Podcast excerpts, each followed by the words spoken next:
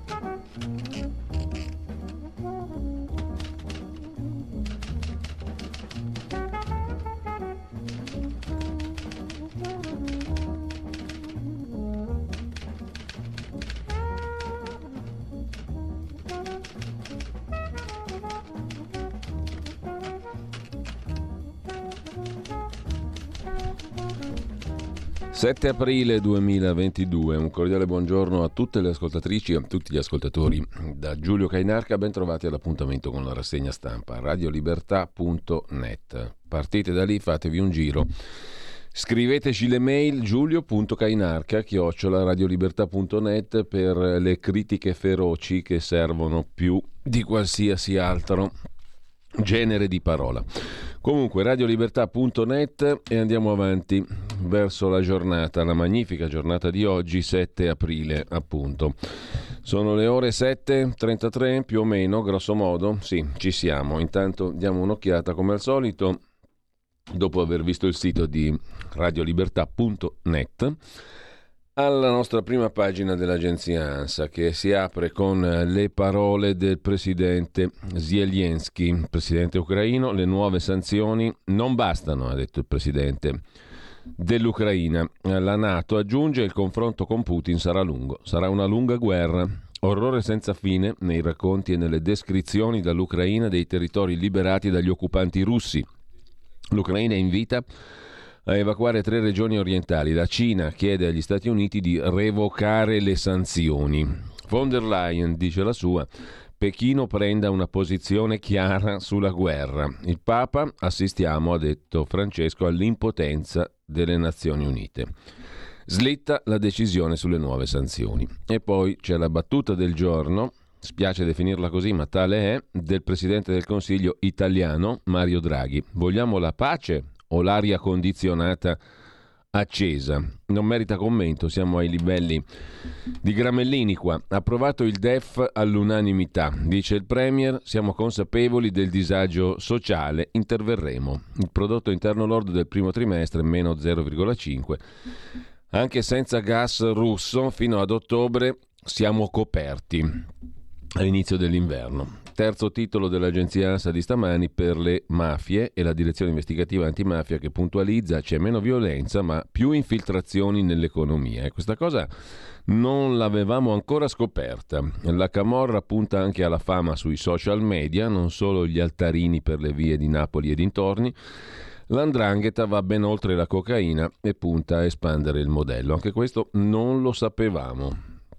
In primo piano ancora sull'agenzia ANSA il terremoto dell'Aquila, fatto recente del 2009, il ricordo delle vittime del sisma e l'appello alla pace. Londra che annuncia nuove sanzioni sulla Russia, domani la decisione dell'Unione Europea. E ancora il via libera agli incentivi per l'auto, 2 miliardi in 3 anni, è stato firmato dal Premier Draghi il decreto del Presidente del Consiglio, il famoso DPCM, che su proposta del Ministro Giorgetti finanzia gli incentivi per l'acquisto di auto e moto elettriche ibride a bassa emissione, cioè green. Il Family Act è diventato legge, misure per favorire i genitori, scrive ancora l'agenzia ANSA in prima pagina, assegno unico, autonomia dei giovani, conciliazione vita, lavoro, donne. E poi abbiamo i soliti dati quotidiani sulla Covid e la privacy. 25 anni di evoluzione al servizio dell'uomo, dice il presidente dell'autorità più utile d'Italia stanzioni. L'innovazione proceda in una visione antropocentrica, ha detto il presidente della utilissima Authority. In primo piano ancora poi un'altra notizia scientifica: riattivato il midollo spinale di una donna, può camminare. È riuscita a stare in piedi, a camminare di nuovo, una donna affetta da una rara malattia neurodegenerativa che l'aveva costretta a letto da oltre un anno e mezzo. Il suo midollo spinale è stato riattivato grazie a elettrodi impiantati direttamente nei nervi e che generano impulsi elettrici regolando la pressione sanguigna. Questa è una notizia meravigliosa, una delle più belle senza dubbio del giorno. Diamo uno sguardo anche alla DN Kronos. L'apertura ovviamente dedicata alla guerra in Ucraina, Stati Uniti e ministri dell'Unione Europea che affermano bisogna continuare a isolare la Russia. Il segretario di Stato Blinken ha incontrato a Bruxelles i ministri degli esteri di Francia, Germania, Italia e Gran Bretagna. Il Pentagono ha detto che l'Ucraina può vincere la guerra. E poi Draghi, l'embargo sul gas russo oggi non è sul tavolo, ha detto il presidente del Consiglio italiano. E poi il caro carburante, prorogato il taglio delle accise benzina e diesel in Italia naturalmente. Con questo lasciamo la prima pagina dell'agenzia DN Kronos e andiamo a vedere come al solito il Corriere della Sera, il primo dei quotidiani con i quali apriamo la rassegna stampa vera e propria. Intanto il Corriere apre con le sanzioni per fermare le atrocità. Biden annuncia anche misure sulle figlie di Putin. Stupri a Bucha, crematori mobili a Mariupol, perché i russi hanno, a quanto pare, questo costume di girare con i crematori mobili e bruciare le vittime. 400 vittime a Gostomel. Il Papa con la bandiera dell'Ucraina. Durante l'udienza generale Francesco ha mostrato e baciato la bandiera dell'Ucraina in arrivo dalla città di Bucha, teatro degli orrori compiuti dall'esercito russo.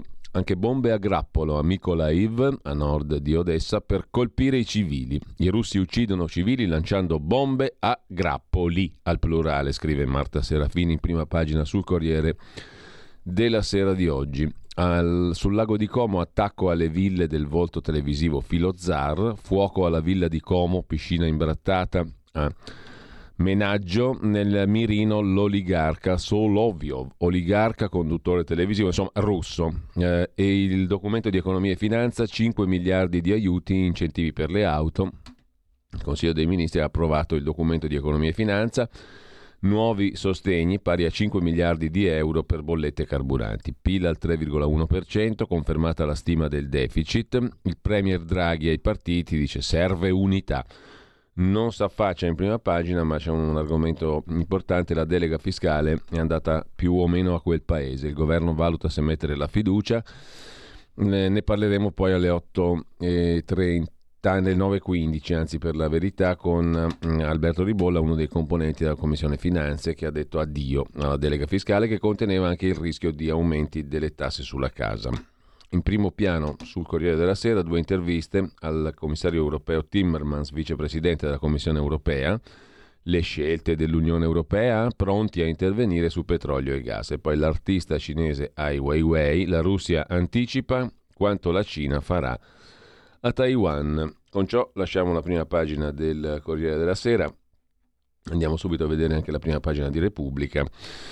La Repubblica apre come tutti i giorni con la foto principale, una foto di indubbio impatto emotivo, quella di oggi, un bambino che cammina su uno sfondo di città in macerie, un bambino rimasto solo cammina tra le rovine della sua città, Zitomir, 137 km da Kiev, nel nord dell'Ucraina. Di spalla la questione fiscale, Lega e Forza Italia contro Draghi sulla delega fiscale. Il governo valuta se mettere la fiducia. Poi la strage di Bologna, ergastolo al nero Bellini, un punto per la democrazia, scrive Benedetta Tobagi, figlia del giornalista Walter, a sua volta ammazzato dai brigatisti rossi. La condanna di tutti e tre gli imputati nel cosiddetto processo ai mandanti per la strage di Bologna del 1980 è un risultato importante della fatica di Sisifo della giustizia, scrive Tobagi. E con ciò lasciamo la prima pagina di Repubblica, andiamo a vedere anche la Stampa di Torino. L'apertura del quotidiano diretto da Massimo Giannini, anche questo con una foto, è sul crematorio Ucraina. A Mariupol bruciati i civili uccisi con i crematori mobili che usano i russi. Sono dei camion crematori dove buttano dentro i cadaveri. Il sindaco parla di 50 arsi vivi nell'ospedale bombardato. Il Papa bacia la bandiera giallo-blu giunta da Bucha. Anche sulla stampa di spalla l'economia. Il DEF, il documento di economia e finanza, 5 miliardi contro il caro energia e la domanda di Draghi. Volete la pace o l'aria condizionata? No comment. A centropagina l'allarme della NATO, la guerra sarà lunga e Stoltenberg, il segretario generale dell'Alleanza Atlantica, mantenere le sanzioni, rafforzare la difesa.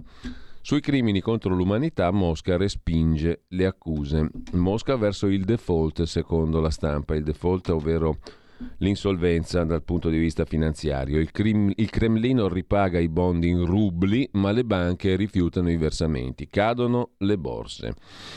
E con ciò lasciamo anche la prima pagina della stampa, andiamo a vedere l'apertura della Verità di Maurizio Belpietro, che stamani dedica il titolo principale al caso Armi, Colombia, D'Alema, Finmeccanica, Leonardo e compagnia molto bella. Caso Armi, le aziende di Stato costrette a scaricare D'Alema. L'amministratore delegato di Leonardo, nonché compagno di partito sostanzialmente di D'Alema, nel PD, PC, PDS, quel che l'è, l'amministratore di Leonardo rinnega l'ex premier D'Alema in Parlamento, lite tra compagni insomma. Per chiudere la trattativa, lite, si fa per dire, per chiudere la trattativa, ha detto Profumo, la condizione necessaria era che non fosse lui, D'Alema, tra i mediatori. Cioè ci si voleva infilare D'Alema a tutti i costi, ma noi non lo volevamo. Il capo di Fincantieri conferma che D'Alema gli citò l'affare durante un pranzo al quale l'amministratore di Fincantieri Bono, non fidandosi, invitò un destrone, Bisignani, l'uomo che sussurra ai potenti, come testimone. Bella Italia, tutto gratis per loro. Così il nostro scoop ora impatta sulle nomine, scrive Giacomo Amadori. In pieno Colombia Gate, Massimo D'Alema, oltre all'amministratore delegato di Fincantieri Giuseppe Bono, incontrò a pranzo anche l'uomo che sussurra ai potenti, cioè il destrorso Luigi Bisignani.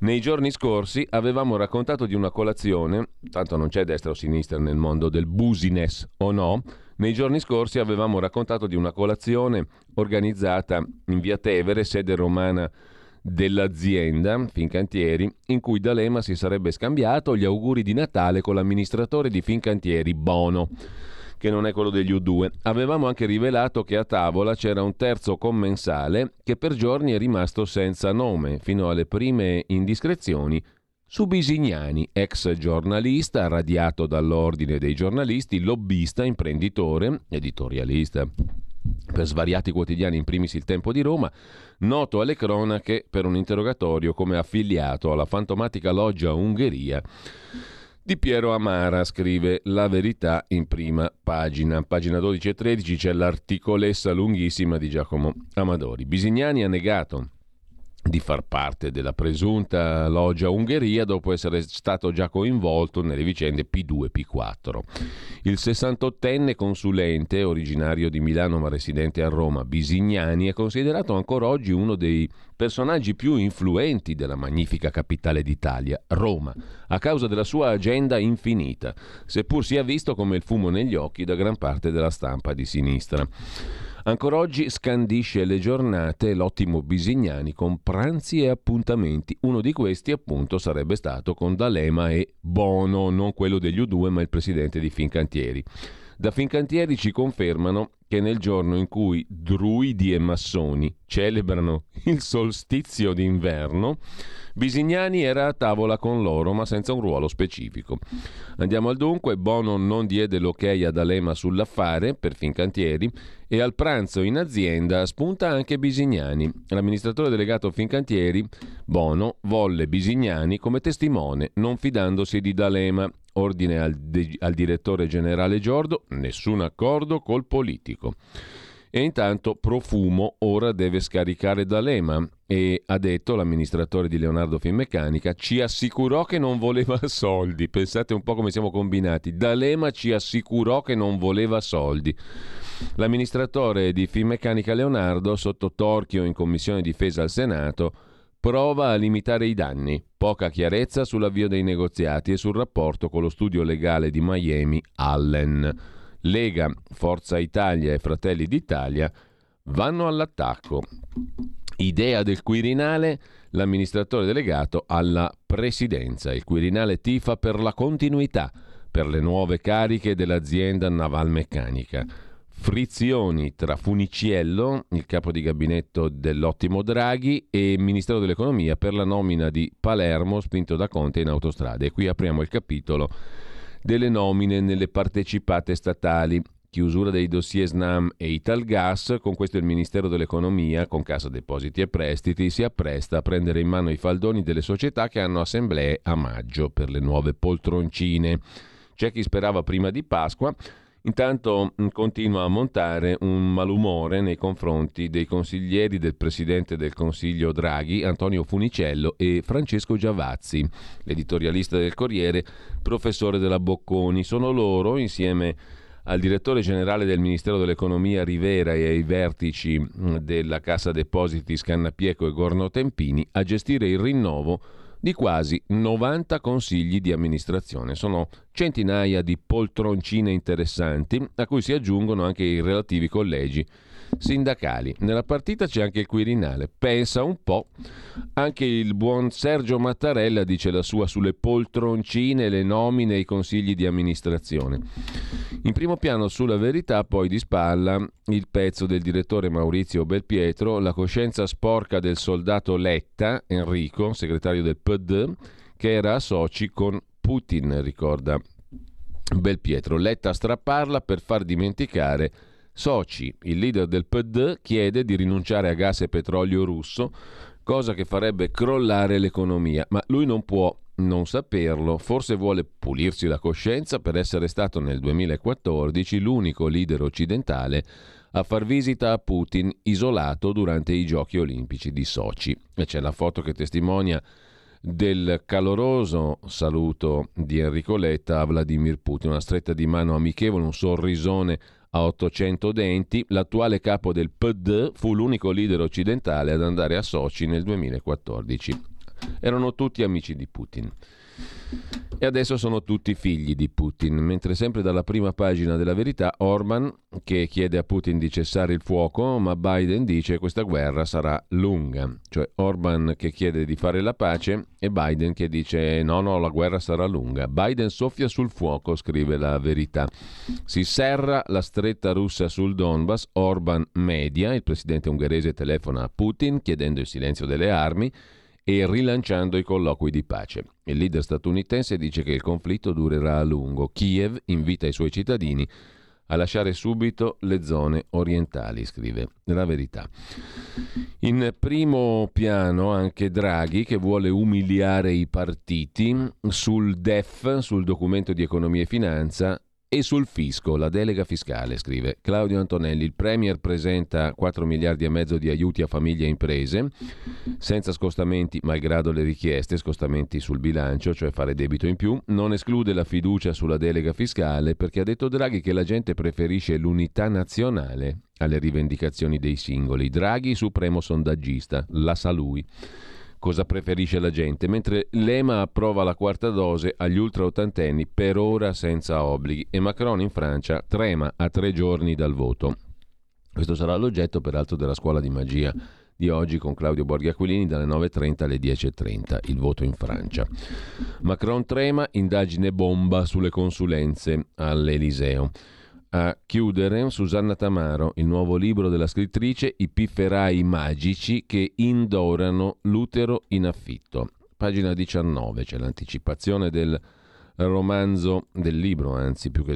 libro di Susanna Tamaro, la spensierata corsa dell'umanità verso l'abuso. I pifferai magici è il titolo del libro di Susanna Tamaro, che i piferai hanno incantato il mondo, scrive Tamaro, costringendo un elevato numero di persone a seguirli e abbandonando il mondo dell'etica, quel mondo che nonostante le sue fragilità ha permesso fino a tempi recenti all'essere umano di mantenere la sua specificità. Ormai tutto quello che si può fare si fa, e le voci che ancora si levano in difesa della complessità della vita e della persona vengono ridicolizzate. Oggi La Verità pubblica uno stralcio dal libro di Susanna Tamaro, L'utero in affitto, atroce forma di schiavismo. Nel suo ultimo libro la Tamaro sferza i piferai magici dell'umanità, cioè imbonitori politicamente correttissimi che, come nel caso della maternità surrogata, nascondono il morboso sentimentalismo della società consumistica. Diamo uno sguardo rapido anche alle pagine interne della Verità di oggi, dopo aver visto la prima pagina. In pagina 2 il pezzo di Giorgio Gandola sugli Stati Uniti che chiedono sanzioni devastanti contro la Russia. L'Unione Europea si sfalda, l'Unione Europea divisa sul quinto pacchetto di sanzioni a partire dal gas russo, no della Germania allo stop. Osserva Federico Petroni, fine di un'epoca, Draghi spiazzato, questa guerra ha declassato l'Italia. La Verità pubblica un estratto dell'articolo di Petroni dal titolo L'Italia sta perdendo la guerra d'Ucraina sul nuovo numero del mensile di geopolitica Limes.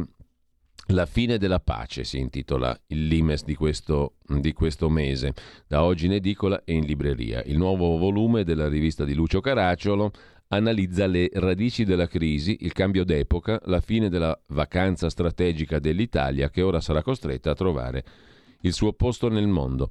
Intanto trasporti, legno, cemento, alcolici, il boomerang delle sanzioni ci prenderà in pieno, scrive Gianluca Baldini, pagina 3 della Verità. Le nuove misure contro Mosca potrebbero costare 410 milioni di euro solo al settore arredamento, circa 3.000 viaggi in meno all'anno ai nostri tir e mettere in pericolo 73 miliardi di commerci via mare.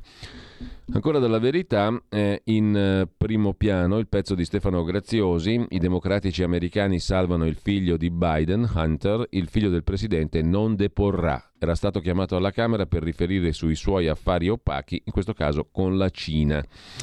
E ancora Francesco Borgonovo, c'è una verità unica, chi non si adegua è un negazionista, incredibile, chiesto il ritiro di un premio dato a Toni Capuzzo, che sentiremo nel corso di Zoom questa sera. Si cerca di ridurre al silenzio chiunque osi porre domande, scrive Francesco Borgonovo. E intanto l'Ucraina denuncia altre barbarie nei paesi abbandonati dai militi russi. Il commento di Marcello Veneziani, non esiste nessun impero del bene, la prova sono le bombe degli Stati Uniti sull'Iraq. Stati Uniti e NATO fecero stragi di civili in Medio Oriente e Balcani, però in molti non lo ricordano per una ragione chiara. I media occidentali non mostrarono l'orrore. Ciò non assolve Putin, ma smentisce il nostro candore, scrive Marcello Veneziani. Sulla questione della delega fiscale si sofferma Daniele Capezzone. Il governo rifiuta i vincoli sulle tasse e respinge la richiesta del centrodestra di sottoporre i decreti delegati del governo al parere vincolante delle commissioni. Dunque rottura sulla delega fiscale. La Lega strappa e dice non ci sono le condizioni per approvare la riforma. Dal documento di economia e finanza un mese di aiuti ma inflazione garantita, scrive Carlo Tarallo, sempre sulla Verità. Approvato dal Consiglio dei Ministri all'unanimità il DEF, documento di economia e finanza, il Tesoro trova 9 miliardi, guarda che bella scoperta, di cui la metà già impegnati per le misure precedenti contro le bollette. Il ministro Patuanelli, Agricoltura, parla già di nuovi interventi dopo Pasqua, esteso lo sconto di 25 centesimi sulle accise dei carburanti fino al 2 di maggio, scrive La Verità, che lasciamo per andare a dare un'occhiata anche al Fatto Quotidiano di Marco Travaglio. Apertura, titolo principale dedicato alla guerra, che è un affare. Chi ci guadagna? I conti in tasca ai big delle armi. Leonardo, del compagno Profumo, vedi sopra D'Alema e la vicenda Colombia, Leonardo più 44%. Big delle armi e del gas liquido americano sono coloro che ci guadagnano dalla guerra, soldi insanguinati, scrive Il Fatto. rialzi a due cifre dei colossi militari e dell'energia americani, da Lockheed a Chevron e Exxon. E sempre dalla prima pagina del Fatto, Hostomel in Ucraina, spariti 400 civili, le novità sui vari fronti dell'Ucraina. Nella strage di Bologna, l'ergastolo al quinto uomo, il nero Bellini. In taglio alto Draghi che scherza col gas, pace o condizionatori, ha detto il premier, una gaffa, scrive il Fatto Quotidiano, quella di Draghi. Per la prima volta Draghi ammette di considerare il blocco energetico a Mosca come nuova sanzione, cioè i condizionatori spenti, tagliate le stime di crescita con l'embargo, Italia in recessione. E sul fisco, minaccia di fiducia contro il muro delle destre. Intervista a Massimo Cacciari sul PD che fa marchette alla NATO e dimentica la sua storia. Il nuovo maccartismo, la guerra al sociologo Orsini sui fondi di Eni e Rai 3 lo attacca, e nel 2015, ricorda il Fatto, il PD renziano promise di dimezzare i fondi alla difesa, agli F-35, ma poi raddoppiò. Firmiamo l'appello su change.org di Rosi Bindi e di pochi altri coerenti. L'inutile idiota è il titolo dell'articolo di commento di Marco Travaglio sui rastrellatori del quotidiano La Repubblica, che scrivono ogni giorno lo stesso pezzo sui presunti putiniani d'Italia. Siccome in 42 giorni di guerra non hanno trovato nessuno che giustifichi Putin, se lo inventano, scrive il direttore del Fatto Quotidiano. Fatto che lasciamo per andare a dare un'occhiata a Libero, il quotidiano di Alessandro Sallusti, che ha trovato una nuova editorialista, Simona, una certa Simona, il cui tweet è girato molto ieri in rete, e ha scritto così questa signora: sono una giovane madre, viviamo, uno dei miei figli è autistico, in 59 metri quadri e mio marito ha un lavoro precario, guadagni incerti. Per il Covid abbiamo avuto 4 lutti in 2 anni. Chi mi parlerà di altri sacrifici per la guerra si prenderà uno sputo. Ecco, commenta Sallusti, Enrico Letta prima di proporre soluzioni suicide di embargo alla Russia e compagnia bella sul gas dovrebbe fare 2 chiacchiere con Simona. Fino a che è possibile evitiamo di aprire un fronte interno, che quello ucraino non ne avrebbe alcun giovamento.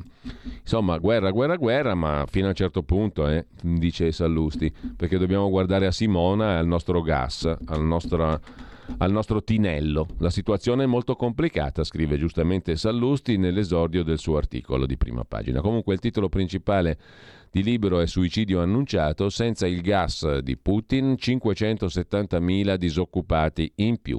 Le previsioni del governo, la linea dura sulle sanzioni a Mosca potrebbe costarci fino a 75 miliardi di PIL, ma Draghi non molla e dice: preferite la pace o i condizionatori accesi?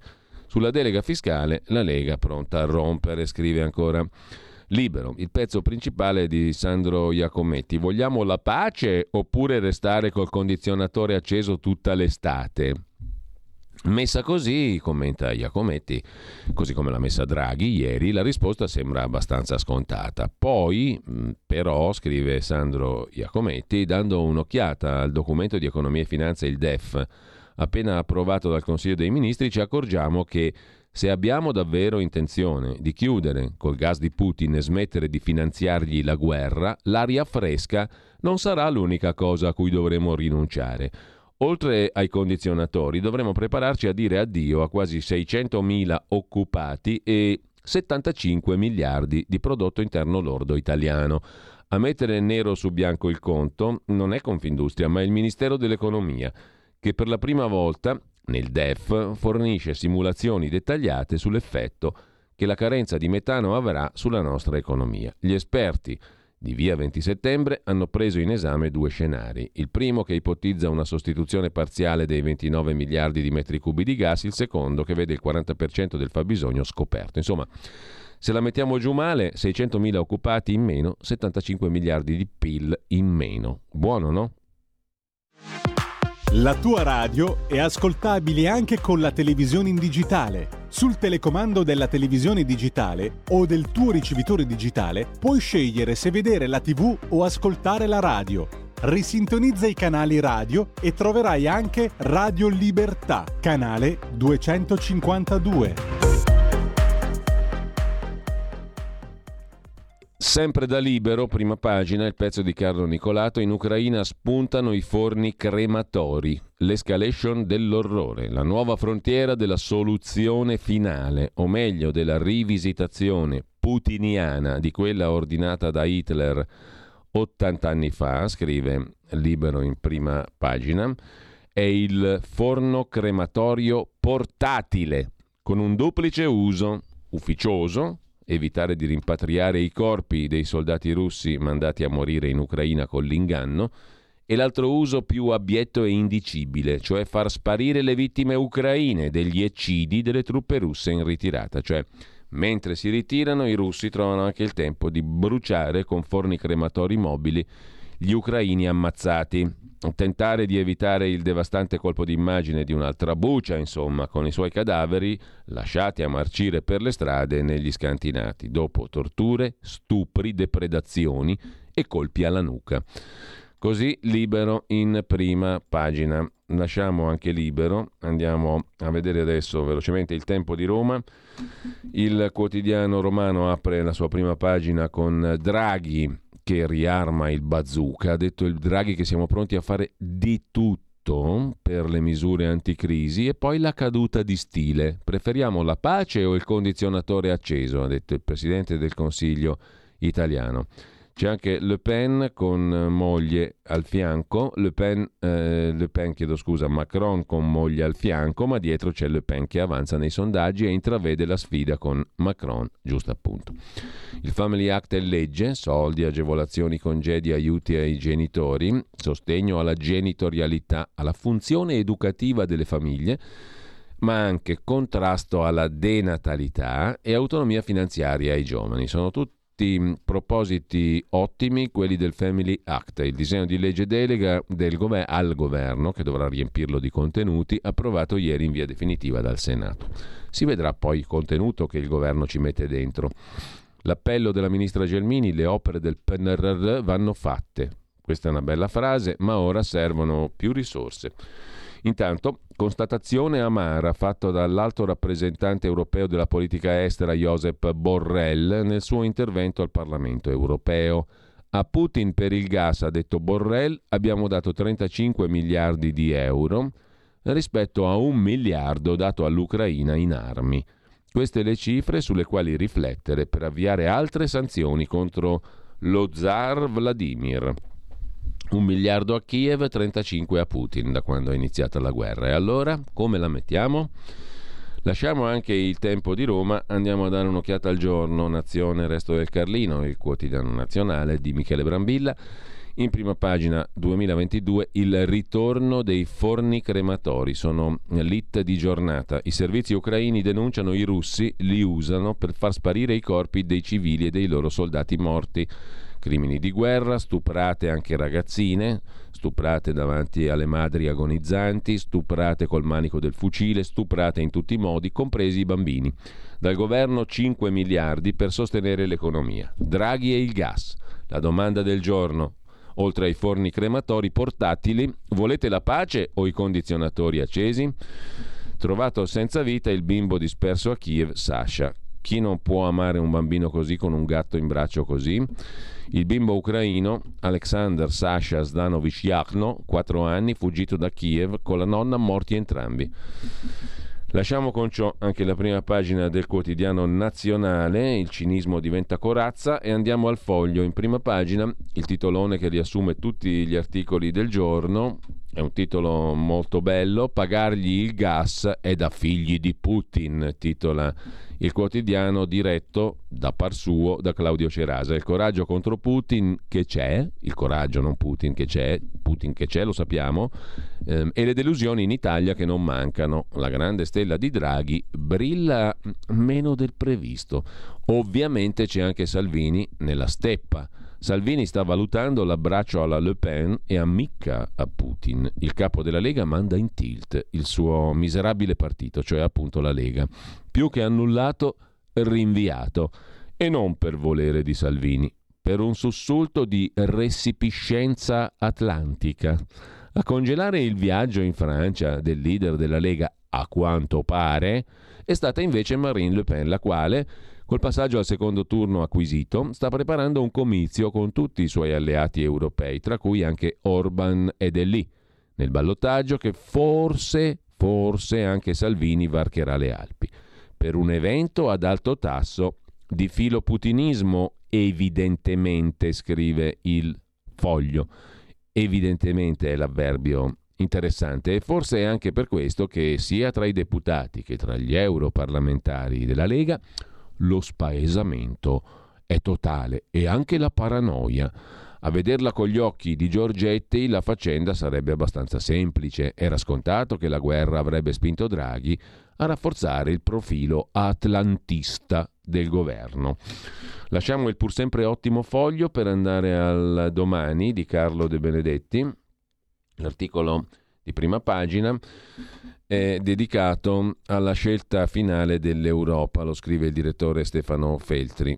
La scelta è tra tollerare i massacri o tagliare il gas di Putin. A piccoli passi si va verso l'embargo dell'energia e poi un po' di austerity non fa male al rammollito popolo europeo, se esiste un popolo europeo. Sappiamo che non esiste, ma insomma agli europei, ai popoli europei e ai sottopopoli europei un po' di austerità male non farà. Lo stop alle forniture russe costerebbe tra 0,8 e 2,3 punti di PIL, ma niente recessione. La domanda del giorno l'ha fatta Draghi: preferite la pace o il condizionatore acceso? Poi, se abbiamo tempo, la stessa domanda io vorrei farla a chi ci sta seguendo da casa, a voi ascoltatrici e a voi ascoltatori. Potete già scrivere peraltro al 346 6427 756 e mandare anche audiomessaggi a questo numero finché dura, perché dovremo cambiarlo per forza, visto che non è stato rinnovato a suo tempo e esiste così solo come una propaggine, prima o poi verrà cassato, quindi preparatevi a cambiare numero per i messaggi WhatsApp e compagnia bella. Con calma, perché qui le cose si fanno con calma, con molta nonchalance, con molta flemma. La flemma in certi casi è una flemma dovuta, in altri casi si va di corsa quando le cose riguardano l'orticello. Comunque, detto questo, visto che la questioncina riguarda gli ascoltatori e le ascoltatrici, chi se ne frega, andiamo a dare un'occhiata, detto in senso buono naturalmente, anche ad Avvenire. Avvenire, il quotidiano di ispirazione cattolica, apre con il Papa naturalmente che ha baciato la bandiera ucraina, tutto per fermare le stragi, e poi il dilemma di Draghi: la pace o i condizionatori? Ma pensate come siamo combinati, cioè ci voleva il migliore dei migliori, il super tecnico, un boiardo di Stato, uno che parlava con Andreotti nel 78, eccetera eccetera, per arrivare a porre un quesito di questa portata: pace o condizionatori? È un bel problema, capito? Neanche Gramellini c'era ancora arrivato, ripeto, perché così da lettore di giornali devo dire neanche Gramellini c'era ancora arrivato. Abbiamo visto tutte le prime pagine? No, ci manca quella di Italia Oggi, rivoluzione europea sull'IVA, 2 aliquote ridotte, non inferiori al 5%, per un massimo di 24 beni agevolabili, più un'aliquota ultra ridotta e un'esenzione con diritto a detrazione. Non ci ho capito un tubo, al via nel 2025. Insomma, è la proposta europea sull'IVA, l'imposta sul valore aggiunto. 2 aliquote ridotte, ma non inferiori al 5%, per un massimo di 24 beni o servizi, tra quelle che compongono il paniere dei prodotti agevolabili, più un'aliquota, noi abbiamo l'aliquota inferiore mi sembra al 4, quindi non è un gran guadagno, anzi è un aggravio, più un'aliquota ultra ridotta e un'esenzione con diritto a detrazione per determinati prodotti da scegliere nell'ambito di un sottoinsieme del paniere dei prodotti agevolabili. Nel 2025 insomma ne riparleremo. Intanto andiamo a vedere come la vede Gian Micalessin sul Giornale. Siamo su Il Giornale a pagina 8 e la vede un po' grigia, a dir la verità, Micalessin. Niente concessioni territoriali a Putin e così la guerra potrebbe durare anni. Ormai è chiaro, Washington, gli Stati Uniti e la NATO, Alleanza Atlantica, vogliono logorare Putin fino ad arrivare alla destituzione e alla condanna dello zar. Ora è ufficiale, scrive Micalessin. La guerra in Ucraina durerà almeno qualche anno. Ad ammetterlo il generale Mark Milley, comandante in capo delle forze degli Stati Uniti, e il segretario generale della NATO Stoltenberg. Milley, il generale americano, analizzando la situazione in Ucraina, parla di conflitto molto prolungato. La durata si misurerà sicuramente in anni e la NATO, gli Stati Uniti e gli alleati saranno coinvolti per lungo tempo, ha detto il generale comandante in capo delle forze degli Stati Uniti. Dichiarazioni in linea col segretario generale dell'Alleanza Atlantica Stoltenberg. Dobbiamo prepararci a un lungo conflitto. La guerra può durare mesi o anche anni. Niente festa il 9 maggio sulla Piazza Rossa, o meglio, quella se la farà Putin per conto suo, ma la guerra durerà anni. La doppia ammissione, scrive Micalessin, fa capire che né gli Stati Uniti né la NATO sono pronti a un cessate il fuoco russo capace di congelare la situazione sul campo e garantire a Mosca il controllo dei territori conquistati sul fronte sudorientale. Mettiamo che Putin congela tutto all'oggi. Dice basta guerra, finita, cessate il fuoco, quello che ho conquistato, mi fermo qua. Che succede? Che alla NATO non piace. La NATO vuole guerra. I principali stati membri dell'alleanza sembrano assecondare il presidente ucraino Zelensky, molto deciso a escludere qualsiasi concessione territoriale a Mosca. La Crimea era già loro da anni. Ad ogni modo, tanto per dirne una, da Washington a Londra fino a Kiev si starebbe imponendo la linea di chi ritiene che la priorità politico-strategico-diplomatica non sia arrivare a cessate il fuoco, ma sfruttare il conflitto ucraino per logorare la Russia e buttare giù Putin, e poi una condanna per crimini di guerra davanti al Tribunale Internazionale per Putin. Uno scenario avvalorato da un articolo apparso sul Washington Post. Bezos, dove sei? Lì. Secondo il quotidiano, molti paesi dell'Alleanza Atlantica sono assolutamente contrari a qualsiasi intesa che sembri una vittoria di Mosca. Per questo si preferirebbe lasciare gli ucraini combattere e morire, anziché impegnarsi per una pace che arrivi troppo presto, pensate un po'. Allora, da una parte noi ci dobbiamo sorbire gli stupri col manico di fucile, i bambini stuprati, le ragazzine stuprate davanti alle mamme morenti, e la gente cremata sui forni crematori mobili, la gente ammassata nelle cantine fatta morire, cavati gli occhi, distrutte le cervici, tutto l'orrore più indicibile, perché sennò la pace arriva troppo presto. Allora mettiamo insieme le due cose, a me non mi stanno insieme queste due cose. La pace arriva troppo presto, allora dobbiamo far continuiamo a mandare armi all'Ucraina e a perpetuare i massacri, perché sennò la pace arriva troppo presto. Ma c'è qualcosa che non funziona in questo ragionamento, è la logica elementare, o no?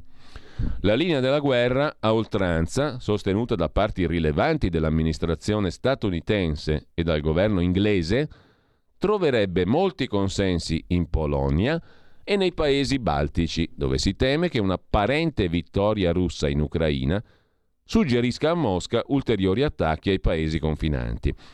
La virata della NATO verso posizioni poco conciliabili con la trattativa emerge anche dai discorsi di Zelensky, scrive Micalessin. Il presidente ucraino, sempre attento a stimolare le posizioni più irriducibili all'interno dell'Alleanza Atlantica, non ha esitato Zelensky a invocare davanti all'ONU una Norimberga 2 per Vladimir Putin e i vertici politici militari della Russia. Ora, scrive Gian Micalessin su Il Giornale di oggi, al di là del fatto, non irrilevante, che il processo di Norimberga fu preceduto da quella cosa che fu la guerra mondiale, è difficile non notare come l'idea di processare i vertici russi rappresenti il concretizzarsi delle dichiarazioni di un Joe Biden, che dopo aver definito Putin criminale di guerra il 15 marzo, il 26 marzo ha invocato la rimozione di Putin. Ora, conclude Gian Micalessin, è chiaro, gli orrori di Bucha contribuiscono a inasprire le posizioni, ma non va dimenticato che in piena guerra fredda le invasioni di Ungheria, Cecoslovacchia, Afghanistan non furono mai accompagnate dalla richiesta di incriminazione dei leader sovietici, anche perché in un contesto di possibile guerra mondiale o nucleare mettere alle spalle il nemico minacciando di destituirlo e processarlo equivale non solo a compromettere il possibile negoziato, ma anche a incoraggiare scelte estreme. Proprio per questo la guerra in Ucraina rischia di durare a lungo o, alternativa, di trasformarsi in qualcosa di ancora peggiore. Sono 4 colonne di riflessione, di punto della situazione, a pagina 8 del giornale, che consiglierei a tutti di leggere oggi, quelle di Gian Micalessin. Pagina 8 del giornale, Il Giornale. Mentre a pagina 6 di Italia Oggi, Tino Oldani fa i 4 conti che abbiamo già visto prima in sintesi. Il flop delle sanzioni. Dal 24 febbraio i 27 paesi dell'Unione Europea hanno continuato a finanziare Putin con 20 miliardi per petrolio, gas e carbone. Basta poco per constatare il flop delle sanzioni dell'Unione Europea contro Vladimir Putin.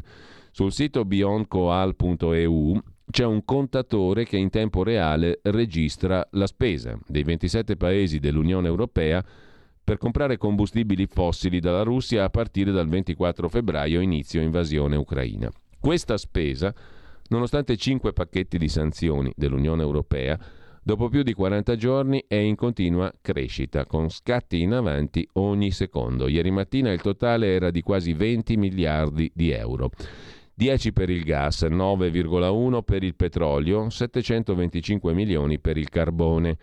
Il quinto pacchetto di sanzioni, come è noto, ha posto sotto embargo il carbone russo, che però rappresenta solo il 3,5% delle forniture fossili russe all'Unione Europea. Nessuna restrizione invece per gas e petrolio, che sono il focus di quello che paghiamo a Mosca. A conti fatti, nonostante i proclami contro l'aggressione dell'Ucraina, i 27 paesi dell'Unione Europea hanno continuato a finanziare la guerra di invasione di Putin in Ucraina e la prospettiva è che continueranno a farlo, scrive Tino Oldani su Italia Oggi. Sul Fatto Quotidiano invece c'è l'intervista che abbiamo citato prima, in prima pagina, a Massimo Cacciari, filosofo, ex comunista. Lorenzo Giarelli lo intervista. Il PD dimentica la sua storia, segue la follia del riarmo, una marchetta agli alleati americani, dice Massimo Cacciari, tra gli intellettuali di quella sinistra che a suo giudizio ha rinnegato le proprie radici politiche e culturali. È incredibile, dice Cacciari al Fatto Quotidiano, pagina 7, è incredibile vedere una forza politica, il PD, dimenticare tutto ciò che ha ereditato in materia, tutto quel pensiero critico nei confronti della politica atlantica, del ruolo dell'Europa come ponte tra est e ovest, tutte queste idee che hanno formato la coscienza politica di parte della Democrazia Cristiana e della totalità di PC e PSI. Accetterei se qualcuno alzasse la mano per dire c'eravamo sbagliati, ma siccome questo non succede, devo dedurre che abbiano solo dimenticato la propria storia. Incide il fatto che la Prima Repubblica sia stata demonizzata al punto da associarla solo a Tangentopoli, per cui oggi nessuno si interessa più al pensiero di quei partiti. Quanto al riarmo, significa togliere soldi da altre voci di spesa, per esempio i temi sociali. Da tempo, osserva Cacciari, questioni molto popolari sono sparite dall'agenda del PD. Un tempo queste materie erano affrontate, magari in maniera demagogica, ma c'era un'attenzione ai temi del lavoro, dei redditi, dei più deboli, dei diritti fondamentali. Io, dice Cacciari al Fatto Quotidiano, vengo da lì. E con me tanti altri che adesso vedo stare tranquillamente in un partito che queste battaglie non le fa più. Già prima della guerra avevamo un PNRR in cui spese sociali indifferibili, sanità, lavoro, scuola, erano l'ultima ruota del carro. In una situazione del genere andiamo davvero ad aumentare le spese militari? Utilizzando come pretesto la balla che sia un dovere imposto dalla NATO. Si tratta solo di una indicazione. Sia chiaro che io non faccio l'anima bella, è ovvio che una quota di spese per le armi sia necessaria, ma queste spese devono avere un senso, devono essere collocate dentro una strategia di sicurezza comune. Come fa un singolo paese a muoversi da solo? Significa buttar via i soldi, è ridicolo, una marchetta agli alleati della NATO. Gli iscritti del PD lamentano poco coinvolgimento, ma ormai i partiti non esistono più E così anche il PD, prosegue Massimo Cacciari sul Fatto Quotidiano. Si è pensato che i partiti potessero essere sanamente costituiti solo da opinion leader, capicorrente, e così si è smantellata la vita di sezione, i circoli. I partiti oggi sono gruppi dirigenti che si mobilitano per prendere voti, seguendo le correnti di opinione, più che formandone. Il dissenso, su questo come su altri temi legati alla guerra, è spesso criminalizzato. È il risultato di un percorso che va avanti da 20 anni, dice Cacciari, per cui al confronto e al dialogo si preferisce una fortissima tendenza al compattamento, soprattutto attorno al governo. Quando accadono fatti come la guerra, che spaventa la popolazione, la società civile chiede ancor più di stringersi intorno al capo, stringiamci a coorte. Tutto ciò che è discussione viene meno o è percepito come ostacolo, impedimento. Risultato? L'omologazione delle opinioni. Ci dicono, conclude Massimo Cacciari, che bisogna combattere, fregandosene delle cause del conflitto e delle domande. E allora il ragionamento è: o stai di qua o stai col nemico, come il Covid d'altronde, no?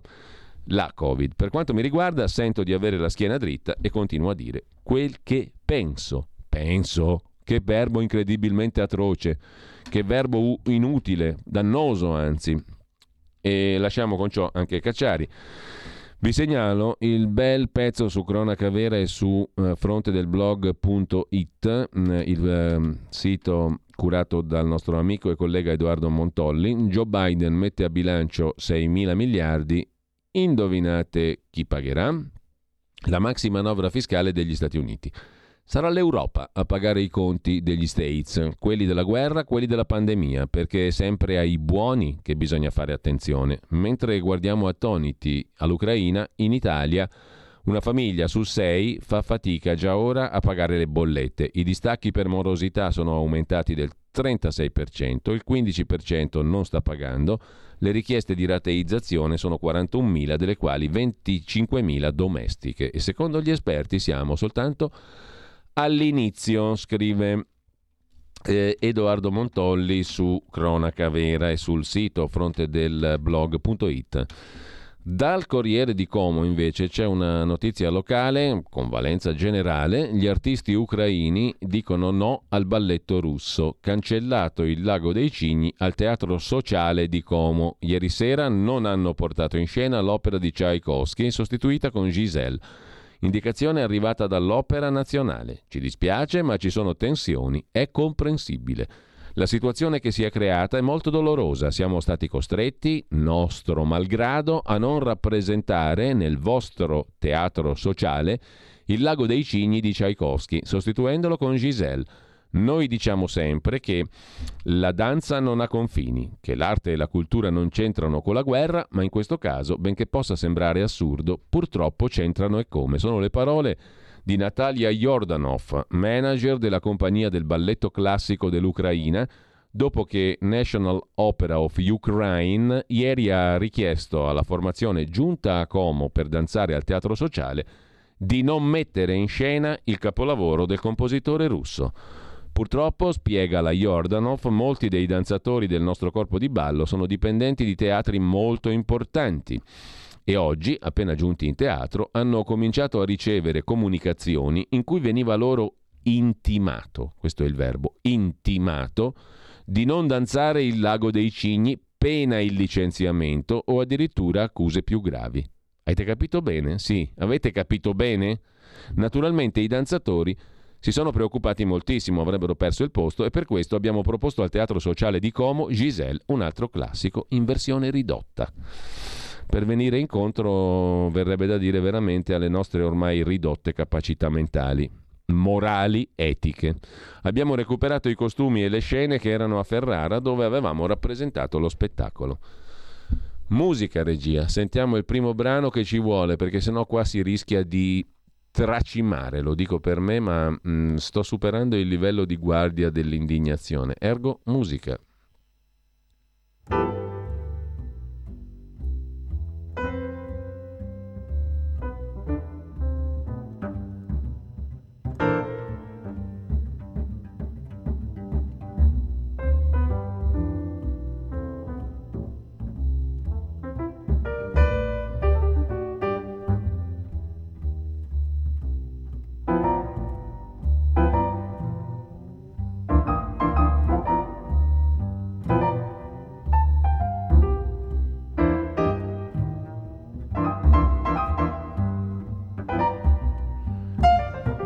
Oggi è il 7 aprile, ma recuperiamo un nome da ieri, 6 aprile 1929. A Berlino nasce André Georg Previn, nato Andreas Ludwig Previn, pianista, state ascoltando una sua esecuzione, direttore d'orchestra, compositore tedesco naturalizzato statunitense, autore anche di colonne sonore cinematografiche e di musical e poi pianista classico sopraffino eccelso, nato da famiglia tedesca di discendenza ebraica russa. Non lo possiamo ascoltare allora, fa niente, trasgrediamo, siamo colpevoli di trasgressione grave perché ascoltiamo un pianista tedesco di discendenza ebraica, e già è un brutto essere, russa, terribile, che poi diventa statunitense, peggio ancora. Nel 1939 fugge con la famiglia dalla Germania per gli eventi bellici e per le persecuzioni razziali e si rifugia a Los Angeles. Nei primi anni 50 pianista jazz e poi grandissimo pianista e direttore d'orchestra di musica classica, André Previn.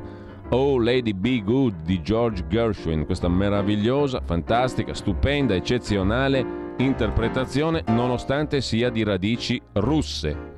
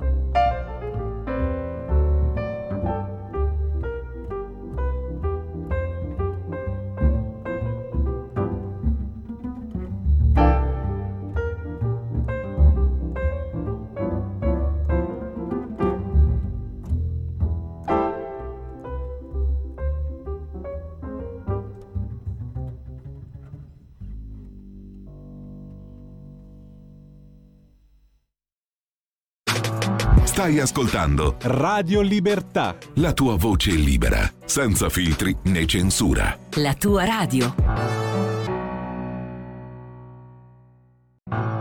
Porta con te ovunque Radio Libertà. Scarica la app per smartphone o tablet dal tuo store o dal sito radiolibertà.net. Cosa aspetti? Scopri Radio Player. Oltre 130 radio nelle tue mani con un touch. Da ascoltare ovunque, anche on demand. Scarica gratis l'app Radio Player e vivi una nuova esperienza digitale. Radio Player, l'app ufficiale delle radio italiane. Anche Radio Libertà è su Radio Player Italia.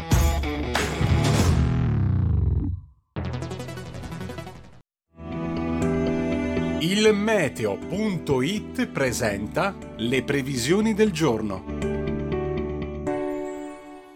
torna ad aumentare la pressione sull'Italia con fenomeni in progressivo esaurimento anche sulle nostre regioni meridionali, temperature in generale ascesa. Al mattino qualche residuo rovescio a carattere irregolare potrebbe ancora interessare le nostre regioni meridionali, specie il versante tirrenico, mentre altrove non sono attese piogge, anche se i cieli risulteranno in genere irregolarmente nuvolosi.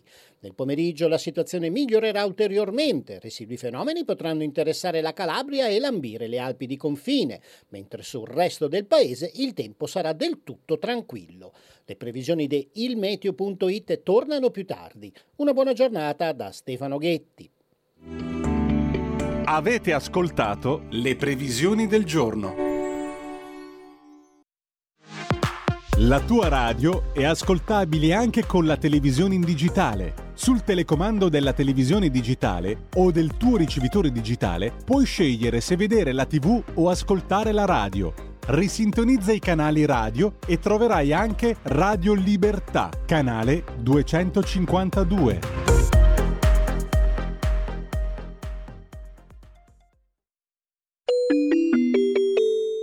Qui Parlamento. E apriamo la prima delle due finestre di stamani in collaborazione con il gruppo della Lega alla Camera, il cui Parlamento, primo ospite della nostra mattinata, il deputato bolognese Guglielmo Golinelli, componente della Commissione Agricoltura della Camera. Buongiorno e grazie per essere con noi. Buongiorno Giulio, ti correggo solo per il fatto che sono nato a Bologna ma sono modenese. Ma scusami, ma abbiamo fatto un bel mix di provenienze, nato a Bologna, modenese, quindi quanto mai emiliano-romagnolo, giusto? Questo è corretto. Allora mi salvo in corner, diciamo così. Allora, con Guglielmo Golinelli, che peraltro ringrazio al di là delle celie di essere qui con noi stamani, parliamo innanzitutto di una questione che sta preoccupando in particolare alcune regioni, ovvero la peste suina. Un decreto votato ieri, tu dici Guglielmo va nella giusta direzione per cercare di bloccare l'ampliarsi di questo fenomeno. Verrebbe da fare una battutaccia che un provvedimento buono, senza dubbio, finalmente l'abbiamo trovato allora da parte di sto governo. Allora, se l'avessimo fatto solo noi sarebbe stato ancora più buono il provvedimento, perché ovviamente c'è stata la mediazione con chi pensa che il contrasto ai cinghiali, all'eccessivo numero di cinghiali si faccia con i metodi ecologici. Qualcuno mi dovrebbe anche spiegare se la castrazione è un metodo ecologico, però sì, è comunque un decreto dove ci hanno lavorato in particolare i senatori Bruzzone e Bergesio, che ha avuto la condivisione con le regioni interessate, che sono in particolare Piemonte e Liguria, dove abbiamo degli ottimi assessori, Piana in Liguria, Protopapa Icardi in Piemonte, per cui alla fine fa un po' quello che chiedevano le regioni. È stato individuato un commissario che è il dottor Angelo Ferrari dell'Istituto Profilattico del Piemonte, Valle d'Aosta, Liguria, per cui una persona che ha il polso del territorio, e quindi si è arrivati finalmente a poter operare su questa zona infetta, realizzare la recinzione. Nel decreto sono stati messi 10 milioni di euro per la realizzazione di questa recinzione, che è una cosa che viene chiesta a livello europeo, che ci serve per poter diciamo dimostrare che la zona infetta è stata delimitata, regionalizzata. Ci serve per andare poi sui tavoli dei mercati esteri a dimostrare che a questo punto la peste suina non è un problema che riguarda tutto il paese, ma riguarda solo la fauna selvatica, solo un'area circoscritta. Cioè, sono tutte operazioni anche, non dico di facciata, ma che comunque hanno un'utilità non solo sull'eradicazione, ma anche su altri aspetti. Allora, no, scusami un attimo Guglielmo, perché stavo comunicando con la regia, è il bello della diretta, come diceva il supremo Gianni Minà, però vorrei capire più in generale, qui faccio un salto su un'altra questione più generale, perché tu dicevi prima se fosse stato un provvedimento solo nostro l'avremmo fatto meglio, no? il che vale, diciamo, come prassi, credo, per tutta l'azione di governo. Non credo di essere smentibile su questo, no? Tu che hai polso anche dei lavori parlamentari, credo che valga un po' così per tutto quanto. Ma io ti chiedo ancora più, ampliando un po' il raggio del discorso, ne abbiamo parlato tante volte anche qui alla radio, il discorso che riguarda il complesso del settore agroalimentare, ma noi abbiamo presente quanti pericoli abbiamo davanti per il settore primario, che dovrebbe essere uno dei fiori all'occhiello della nostra economia, ma anche della nostra civiltà, perché di quello stiamo parlando, non solo di un comparto economico, ma di qualcosa che distilla il portato di un'intera civiltà. E non credo di esagerare dicendo questo della nostra agricoltura, no? Allora, abbiamo diciamo, la consapevolezza di quanti rischi stia correndo questo comparto, non solo per le situazioni contingenti, la guerra, la Covid e compagnia cantante, ma anche proprio per le politiche di lungo raggio, di medio-lungo periodo, che la lungimirantissima Europa sta portando avanti a nostro danno?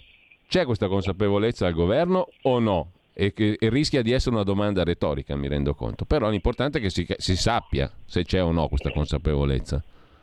Ma se c'è, è arrivata adesso in virtù delle conseguenze della guerra e del contesto mondiale. Io sono uno di quelli che ha sempre parlato di sovranità alimentare, portando i numeri che mancano in Italia. Ad esempio, sul grano tenero produciamo il 35% di quanto ne utilizziamo, sul mais il 53%, carne suina 65%. Sono numeri poi che ho citato anche alla Camera, questi. E quindi quando io sentivo parlare di agricoltura sostenibile avevo sempre un certo prurito. Invece tutta la politica agricola, quindi i nostri amici europei, hanno fatto una politica incentrata su una riduzione della produzione in chiave green, in chiave biologica. E noi abbiamo sempre visto male, io ho contrastato questo modo di interpretare la politica agricola, ma tutti invece gli sono andati dietro. Che bello, dobbiamo aumentare il biologico, considera che col biologico si produce ancora meno. Non affrontiamo il problema dello spopolamento delle aree montane e lì vuol dire perdere ulteriore capacità produttiva e ulteriori terreni. Mi dicevano colleghi che sono andati a degli incontri agricoli europei a Parigi qualche settimana fa, che c'erano tutti questi socialisti del Partito Popolare che si guardavano con gli occhi sgranati come per dire: adesso cosa facciamo? Abbiamo sbagliato tutto. Per cui se c'è stata una presa di coscienza dei rischi che sta correndo l'agricoltura, c'è stata proprio in queste ultime settimane per il contesto globale, per la guerra, per l'aumento indiscriminato delle materie prime. Guarda Guglielmo, speriamo, perché io sono di un'opinione molto elementare. Se un club soddisfa le mie esigenze, ci sto dentro. Se non soddisfa le mie esigenze, ho tutti i diritti di andarmene senza che sia una guerra di religione. Questo vale anche per l'Unione Europea. Se l'Unione Europea fa politiche che ai miei cittadini sono di utilità e a me stesso, allora va bene. Se l'Unione Europea fa politiche che rischiano di fare il danno dei miei cittadini, mio e del mio territorio, allora io me ne vado. Non vedo dove stia la guerra di religione. Gli articoli di fede li lasciamo allo splendido Duomo di Modena, che tra l'altro prendo spunto dall'inciampo iniziale per consigliare a tutti coloro che non l'abbiano ancora visto il Duomo di Modena di andarci apposta. Merita anche solo una visita apposta. Dal 1099, se non sbaglio, no? Il 9 giugno del 1099 venne posta la prima pietra del Duomo di Modena, che è un inno, diciamo, a quella umanità e a quell'essere profondo che rischiamo di perdere tutti i giorni qui, pezzo dopo pezzo, pezzo dopo pezzo. Parlando di agricoltura, di guerra o di qualsiasi altra cosa, noi ci dimentichiamo da dove veniamo. E se ci dimentichiamo che veniamo anche dalla prima pietra del Duomo di Modena, che è una meraviglia estetica, artistica, filosofica, culturale, religiosa, ma una meraviglia unica, se ci dimentichiamo questo andiamo a finire molto male, secondo me. Perdonami, però l'inciampo è stato utile a ricordare una delle meraviglie assolute del mondo, che è il Duomo di Modena, tra Lanfranco e Viligelmo, c'è da perderci la testa. Chiudo la parentesi e ti lascio la considerazione finale, Guglielmo. No, comunque sul club hai ragione anche tu. Se uno fa i nostri interessi è giusto continuare a frequentarlo. Se il nostro interesse viene meno, non ha senso continuare a frequentare un posto dove ci si danneggia. Appunto. O no? Comunque tornando alla peste, adesso il Piemonte addirittura è già partito con un primo depopolamento nell'area circostante a quella infetta dove si sono sviluppati la maggior parte dei focolai, per cui la cosa sta andando avanti. Ti dicevo, se fosse stato per noi avremmo fatto diversamente. Ad esempio il problema nasce perché c'è un eccesso, un'eccessiva presenza di fauna selvatica che con questo decreto viene guardata solo per quanto riguarda il cinghiale. Se l'avessimo fatto solo noi probabilmente avremmo ragionato di tutto il problema generico della fauna selvatica, che non è solo il cinghiale che è in sovrannumero, ma che riguarda ad esempio nelle mie zone il problema delle nutrie. Ci sono migliaia e migliaia di nutrie, sono esondati dei fiumi a causa dei buchi sia delle nutrie che delle volpi che dei tassi, per cui di tutti gli animali fossori. Io ne avrei approfittato con un decreto del genere per modificare la legge 157 sulla caccia, 157 del 92, questo non è avvenuto. Però ti dico, è un primo passo, secondo me ci sono le condizioni perché il problema della peste si possa risolvere. Allora, io ringrazio Guglielmo Golinelli per questo breve focus, insieme a tutti gli altri colleghi della Commissione Agricoltura ha preso posizione su questo punto. Grazie e buon lavoro Golinelli, grazie mille. Grazie a te Giulio, buon lavoro. Ciao. Allora, noi adesso ne approfittiamo per ascoltare qualcosa di bello. Vi ho citato con la meraviglia che è il Duomo di Modena, un equivalente è la musica di Johann Sebastian Bach. Qui ascoltiamo La Passione secondo Giovanni, un brano naturalmente, fu eseguita la prima volta oggi, il 7 aprile del 1724 a Lipsia. Qui Parlamento.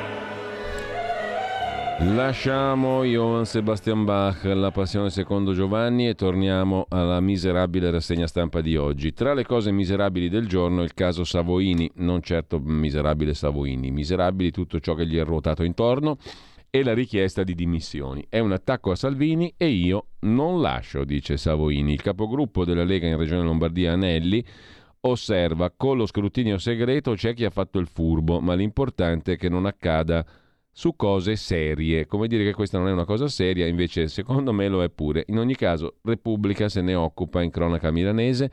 Questa mattina il Consiglio regionale, con voto segreto e la complicità di 7 franchi tiratori del centrodestra, ha detto a Gianluca Savoini di dimettersi da vicepresidente del Corecom, l'autority di controllo delle comunicazioni in Lombardia, per le sue posizioni e per i suoi trascorsi filo Putin. Savoini, scaricato in aula dalla maggioranza, fa sapere che lui non lascerà l'incarico. Non mi dimetto, dice Savoini, non sono mai uscito da quelle che sono le mie competenze al Corecom. Il Corecom non si occupa di geopolitica. Attraverso la mia persona nell'organismo cercano, come al solito, di colpire Salvini, dice Savoini, direi ineccepibilmente. Il sindaco Beppe Sala giudica un fatto positivo l'esito del voto dell'Aula. Complimenti e applausi al sindaco Sala e alla sua formazione squisitamente liberale. Mentre il capogruppo della Lega al Pirellone, Roberto Anelli, prova a minimizzare. Diversi consiglieri regionali erano fuori, in missione. Fossero stati presenti non sarebbe successo. Col voto segreto c'è chi fa il furbo. L'importante è che non capiti su provvedimenti seri o sul bilancio. Anelli ammette che i capigruppo della maggioranza avevano dato indicazioni precise e purtroppo siamo andati sotto. Stiamo parlando di avvenimenti non sospetti successi nel 2016, quando non c'era la guerra e i rapporti economici con la Russia potevano rappresentare qualcosa di importante per i nostri imprenditori. Quello che poteva andar bene allora è ovvio che non può andar bene oggi, che la Russia ha fatto questa invasione volontaria dell'Ucraina. Ma non mi risulta ci siano ancora questi rapporti. Oltretutto Savoini io finora l'ho visto solo in fotografia, dice Anelli. Nella mozione approvata in Regione si dice chiaramente che Savoini è noto per le sue posizioni e iniziative dichiaratamente filorusse e per gli stretti legami con esponenti di primo piano del regime putiniano.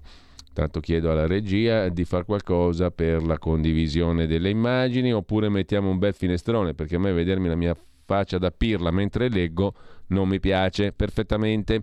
Il testo è stato presentato da Michele Usuelli di Più Europa, eccetera eccetera, contro Savoini. Ignazio La Russa, Fratelli d'Italia, osserva che bisogna certamente essere senza se e senza ma contro l'attacco della Russia all'Ucraina. Tuttavia, noi non siamo in una fase in cui la libertà di pensiero può essere offuscata. Se qualcuno fa bene il suo lavoro, non c'entra quello che pensa su Putin. Poi che sbagli e che non abbia la minima comprensione su alcune posizioni è un discorso, ma che debba perdere il lavoro per le sue idee non mi piace. Di tutt'altro avviso l'opposizione di centrosinistra. Per qualsiasi opinione politica che sia non fuori legge ci possono essere conseguenze sul lavoro, dice il radicale Usuelli. Dal PD Fabio Pizzul, figlio del celebre radiocronista e telecronista del calcio e degli sport, dice: constato che Savoini non intende dimettersi dal Corecom nell'indifferenza solidale della Lega. D'altra parte Salvini non nomina mai Putin, tira il freno su tutte le azioni del governo, loda Orban. Ora, cosa ciò c'entri con Savoini, che era lì tranquillamente al Corecom da un sacco di tempo? Fate voi, questo è il segno dei tempi.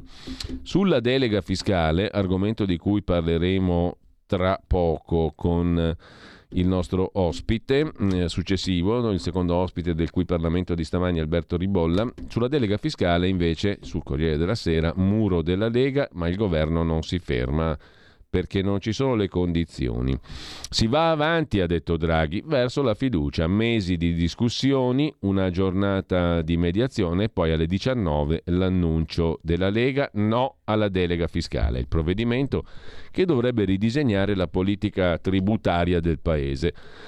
Allo stop della Lega si aggiunge anche quello di Forza Italia. La giornata finisce con la bagarre. Il presidente della Commissione Finanze Marattin alle 22.30 aggiorna la seduta, i commessi sono costretti a intervenire, Marattin annuncia che sconvocherà le sedute dei prossimi giorni. Serve un chiarimento politico col governo.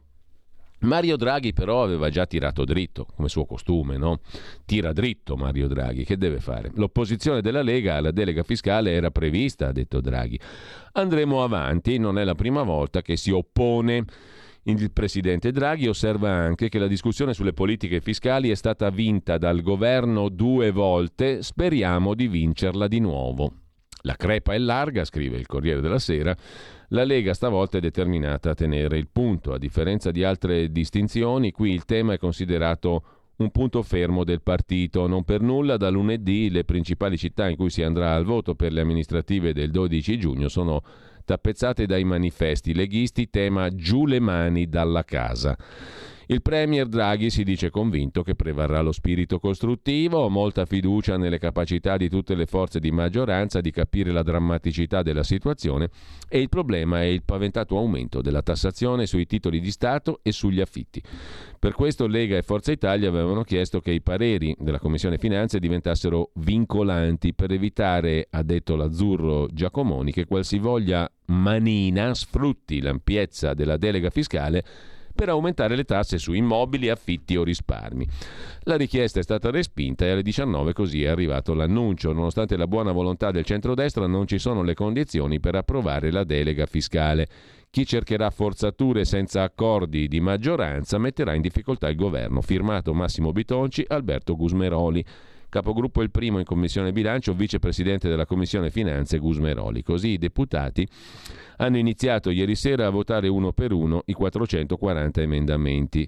Fino allo stop, il voto di fiducia è tutt'altro che da escludere. In Lega, scrive Marco Cremonesi, c'è chi segnala che il prolungato silenzio tra Draghi e Salvini si sarebbe interrotto.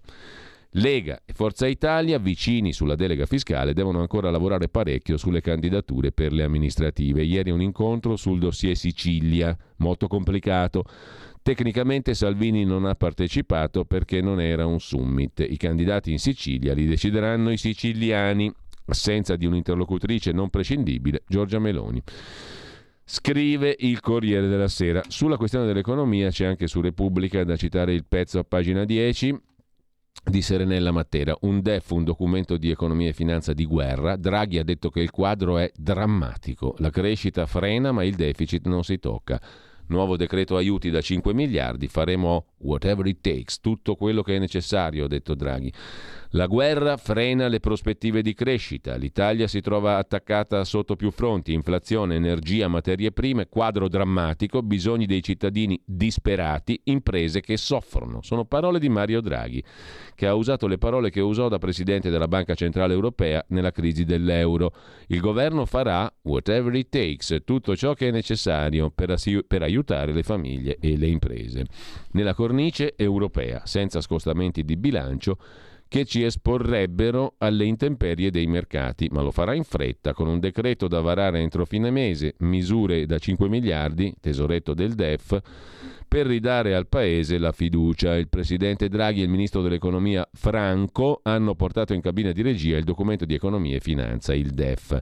Domina l'incertezza, PIL previsto in discesa, eccetera, eccetera, e nei conti del governo spunta lo spettro della recessione, aggiunge Repubblica. Presi in considerazione 2 scenari, in caso di stop delle forniture russe il prezzo del gas raddoppierebbe nel prossimo inverno, scrive ancora Repubblica. Da Repubblica ci spostiamo invece adesso al secolo XIX di Genova. C'è una notizia relativa alla strage del Ponte Morandi, 14 agosto 2018, il giorno del primo verdetto, Aspi e Spea pronte a pagare 29 milioni. Il giudice decide sul rinvio a giudizio di 59 imputati. Le 2 società, Autostrade per l'Italia e Spea Engineering, anche la seconda azienda è del gruppo Atlantia Benetton, delegata ai monitoraggi, pronte a pagare appunto 29 milioni di euro verso il patteggiamento. È un giro di boa fondamentale, scrive Matteo Indice sul Secolo XIX di Genova, è il giorno in cui il giudice udienza preliminare Paola Faggioni stabilirà chi sarà processato, con quali addebiti, per il crollo del ponte che causò 43 vittime il 14 agosto del 18 sull'autostrada A10. Contestualmente lo stesso magistrato dovrà dire se è accettato o no il patteggiamento proposto da Autostrade per l'Italia e SPEA, Gruppo Atlantia Benetton, finite nel mirino perché società sulla base di una legge specifica. Hanno chiesto di uscire dal processo pagando 30 milioni. La procura ha dato via libera. Questo passaggio rappresenterebbe un assist all'impianto dell'accusa. E, novità dell'ultima ora, il concessionario ha creato un conto ad hoc sul quale l'intera somma di 30 milioni è stata accantonata in attesa di accreditarla definitivamente al Fondo Unico Giustizia. Gli inquisiti sono nel complesso 59, con molti addebiti. Per la maggior parte sono manager o tecnici o ex di Autostrade per l'Italia, compreso l'amministratore Castellucci, e SPEA, la società che doveva fare i monitoraggi. Nel mirino sono finiti anche funzionari e dirigenti dell'ex Ministero delle Infrastrutture che prestavano servizio sia a Roma sia a Genova, incluso l'attuale provveditore alle opere pubbliche di Liguria e Piemonte, Roberto Ferrazza. In caso di condanna, alcuni imputati rischiano pene fino a 15-20 anni. E rimaniamo ai quotidiani di oggi per segnalare un'altra pagina del giornale, pagina 17, dove si parla di giustizia e politica in relazione al ruolo di Massimo D'Alema per i contratti miliardari di vendita armi e navi alla Colombia. Ne ha parlato il suo compagno di partito Alessandro Profumo, che è anche l'amministratore delegato di Leonardo Finmeccanica al Senato. Profumo ha parecchi buchi neri nella sua memoria e resta evasivo. Gli affari in Colombia erano stati una opportunità, ha detto Profumo, ma al telefono D'Alema parlava di una commissione da 80 milioni di euro, sebbene Profumo dica che D'Alema non aveva alcun mandato ufficiale da parte della società. E allora la società che fa? Perché c'è D'Alema in mezzo? Sono certo che emergerà la correttezza e bla bla bla bla bla bla bla. Intanto lo spettro di un altro avviso di garanzia su Monte Paschi Siena aleggia sul compagno Profumo. Il top manager banchiere, è nei guai, ma è sempre in sella, scrive Luca Fazzo sul giornale. Profumo, già condannato a 6 anni in primo grado, trema per un nuovo filone. A un signore che una manciata di anni fa è uscito da Unicredit dopo aver aperto le porte della banca ai libici e aver ridotto gli utili al lumicino. Con una liquidazione se n'è uscito Profumo da 38 milioni di euro. A questo signor Profumo il futuro da disoccupato non può fare paura. È un bene, perché in questi giorni Alessandro Profumo, amministratore di Leonardo Finmeccanica, è alle prese con una singolare convergenza di guai che potrebbe mettere a rischio la sua permanenza alla testa dell'ex Finmeccanica. Insomma, qui stiamo rompendo le scatole al povero Savoini per una vicepresidenziella da 4 euro del Corecom, e tolleriamo personaggi di questo genere, i compagni peraltro di partito, questi sì che di partito sono omogeneissimi al partito, PC, PD, SDS, PD, quella roba lì, che escono naturalmente, giustamente, con 38 milioni di euro di liquidazione da Unicredit, dopo aver ridotto gli utili al lumicino della banca, ottima gestione, sono sempre lì, in sella, in società pubbliche, sono sempre compagni, amici degli amici, anzi compagni dei compagni, ma questi non devono rimangiarsi niente, non hanno niente da rimproverarsi. Anzi, tutt'altro. Profumo in questi giorni è alle prese con una convergenza di guai, scrive il giornale, che potrebbe mettere a rischio la sua permanenza alla guida di Finmeccanica, che bisogna dire è un'azienda strategica per lo Stato italiano, da sempre intrecciata coi servizi segreti, con le politiche di sicurezza, con l'economia produttiva del paese, tanto da essere stata presieduta negli ultimi 2 mandati da altrettanti capi dei servizi segreti, prima Gianni De Gennaro, già capo della polizia, e oggi Luciano Carta. L'incerta figura di Profumo, ieri in Commissione Difesa del Senato, che lo aveva convocato per farsi raccontare i motivi dell'inspiegabile incarico di mediazione per la vendita di armi alla Colombia affidato a Massimo D'Alema, L'incerta figura di Profumo è solo la parte affiorata del momento difficile attraversata da questo super manager divenuto boiardo di Stato, scrive oggi Il Giornale. Profumo è stretto nella morsa in cui l'inchiesta interna di Leonardo alla caccia delle sponde di D'Alema all'interno dell'azienda rischia di concludersi in contemporanea con l'altra gigantesca rogna che coinvolge Profumo, cioè l'indagine contro di lui della Procura di Milano per la manomissione dei bilanci del Monte dei Paschi di Siena, il colosso bancario che Renzi aveva inviato il suo fidato banchiere Profumo a risollevare. La resurrezione non avvenne, anzi i buchi nel Monte dei Paschi si allargarono ancora di più. Buchi in Unicredit, buchi in Monte Paschi, ma il compagno Profumo è sempre lì. In quanti ti promettono trasparenza, ma alla fine ti ritrovi sempre con la bocca chiusa e non puoi dire quello che pensi. Radio Libertà non ha filtri né censure, ascolta la gente e parla come la gente. Stai ascoltando Radio Libertà, la tua voce libera, senza filtri né censura. La tua radio.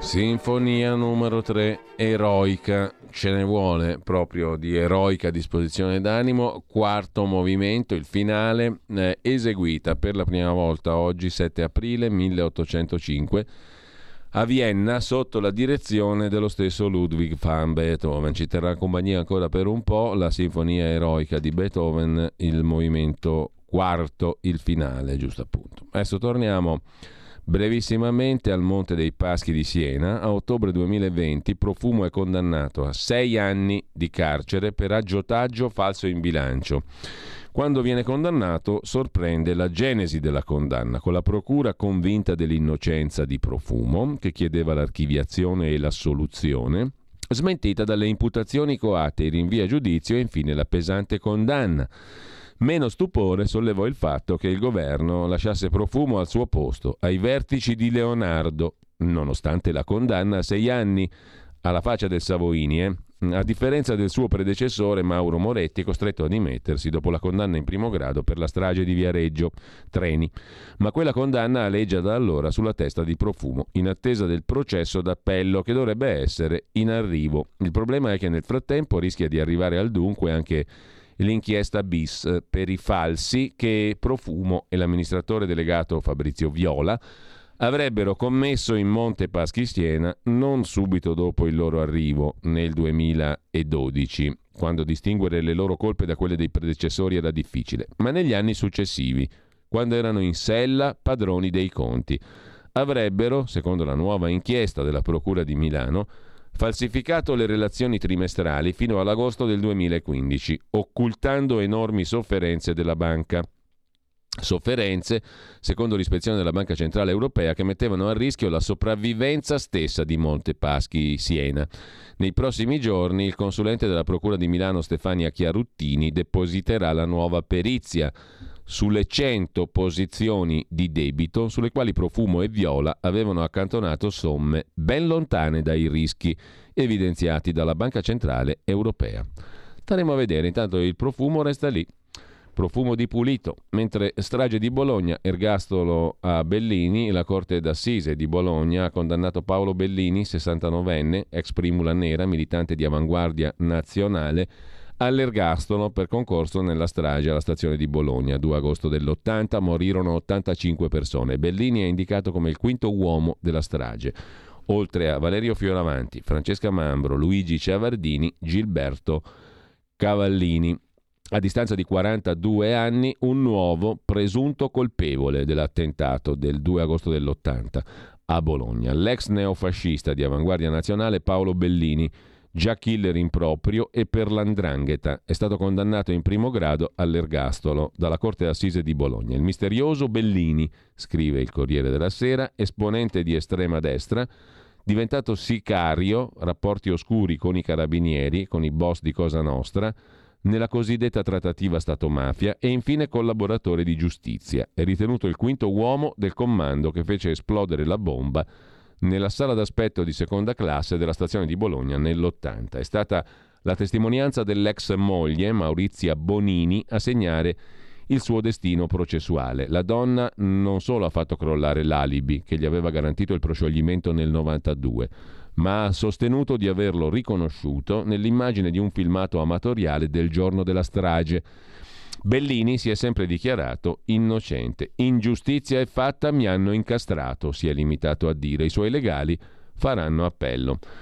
Così sul Corriere della Sera. Intanto, dalla pagina economica di Libero, un altro articolo di Sandro Iacometti, che abbiamo citato prima a proposito dei guai economici delle sanzioni alla Russia per l'Italia, in apertura oggi su Libero. Nelle pagine interne, a pagina 21, invece, si fa il punto su Benetton che citavamo prima. Lo spagnolo Perez vuole Atlantia, che controlla anche le società che devono ripagare per il ponte Morandi di Genova. I Benetton schierano il fondo Blackstone. Il presidente del Real Madrid e di ACS, lo spagnolo Perez appunto, studia l'OPA, l'offerta pubblica di acquisto sul gruppo dei Benetton. Nel giro di una mezza giornata i Benetton si sono trovati in mezzo a una battaglia per il controllo di Atlantia, con ben 2 OPA, 2 offerte pubbliche di acquisto all'orizzonte. La prima, ostile, verrebbe portata avanti dal fondo americano Jeep, lo stesso che ha rilevato i treni di Italo, e dal fondo canadese Brookfield, con cui la ACS di Florentino Perez ha un accordo per rilevare la maggioranza delle autostrade estere di Atlantia. La seconda OPA sarebbe, secondo indiscrezioni, portata avanti da Blackstone, in accordo con la famiglia Benetton, oggi primo socio della holding con il 33% del capitale. Intanto da Milano, mezzi elettrici, piste ciclabili, in arrivo 480 milioni dal PNRR. Il primo finanziamento sarà per il tram 7, collegherà Cascinagobba a Niguarda. Per i tecnici del comune è essenziale il collegamento dei quartieri a nord. A Milano intanto arriveranno 480 milioni di finanziamenti dai fondi del PNRR per la mobilità sostenibile. La maggior parte delle risorse, 300 milioni, servirà a incrementare il trasporto pubblico locale e a sostituire i mezzi. 6 milioni per le nuove ciclabili, 52 milioni per interventi di riqualificazione degli spazi pubblici. Tra le nuove linee, 86 milioni alla metro tranvia 7 parte nord della città, eccetera eccetera, 309 milioni per nuovi mezzi e via dicendo. Insomma, 480 milioni di PNRR. Vicenda di cronaca invece da Parma, alunni imbrattano i muri del bagno, la maestra li sgrida, condannata. Il pubblico ministero chiede l'assoluzione, ma il giudice infligge 1 anno e 20 giorni all'insegnante per abuso dei mezzi di correzione. I piccoli avevano raccontato di essere stati insultati dall'insegnante. La denuncia dei genitori ha generato poi la condanna dell'insegnante, abuso di mezzi di correzione. Condanna di 1 anno e 20 giorni per una supplente di una scuola elementare nel Parmense, malgrado la richiesta di assoluzione del pubblico ministero. La sua colpa? Avere sgridato un gruppo di alunni maschi che aveva imbrattato con le feci i bagni dell'istituto comprensivo di Fornovo sul Taro. I fatti risalgono a 4 anni fa. La maestra 60enne, attualmente non insegna più in quella scuola, era stata chiamata a sostituire l'insegnante di una quinta elementare. Cioè, i ragazzini, i bambini hanno sporcato di merda, volgarmente parlando, i muri del bagno dell'istituto scolastico, la maestra li rimprovera e viene condannata. Un bel giorno, durante la lezione, la collaboratrice scolastica irrompe in classe lamentando che i muri della toilette erano stati volutamente sporcati con le feci. I bambini vengono rimproverati, nessuno fornisce giustificazioni, neanche dopo l'ulteriore richiamo dell'insegnante che minaccia di rivolgersi al preside. Alcuni di loro, tornati a casa, raccontano in lacrime ai genitori di essere stati ricoperti di insulti. Un ragazzino aggiunge di essere stato strattonato. La maestra è denunciata, parte l'iter giudiziario. E siamo arrivati alla condanna a 1 anno e 20 giorni per questa povera donna, questa povera insegnante. Vi segnalo infine, qui siamo sul sito di Luca Ricolfi, fondazioneium.it, un pezzo dello stesso professor Ricolfi, un po' vecchiotto ma attuale, sull'Ucraina e le libere idee in libero dibattito. 25 marzo l'articolo di Ricolfi su quale sia di fronte all'invasione dell'Ucraina la linea di condotta più adeguata. Non ho convinzioni forti, scrive Ricolfi, constato che fra i competenti le opinioni divergono, le divergenze non riguardano solo i mezzi ma anche i fini, fermare Putin o punire Putin, trovare un compromesso o umiliare l'avversario, minimizzare i morti oggi o quelli di domani. C'è chi ritiene, scrive Ricolfi, che limitarsi agli aiuti umanitari sia la condotta più saggia, anche se dovesse comportare la resa dell'Ucraina. C'è chi ritiene che solo continuando ad armare la resistenza ucraina sarà possibile fermare Putin. C'è chi ritiene che istituire la no-fly zone porterebbe dritti alla terza guerra mondiale, all'apocalisse nucleare. C'è chi ritiene, tutto al contrario, che ancora più imprudente sarebbe non fare la no-fly zone. La rinuncia NATO alla no-fly zone sarebbe un segno di debolezza, potrebbe convincere Putin che noi occidentali non oseremo mai entrare in guerra con lui, anche se dovesse invadere un altro paese europeo.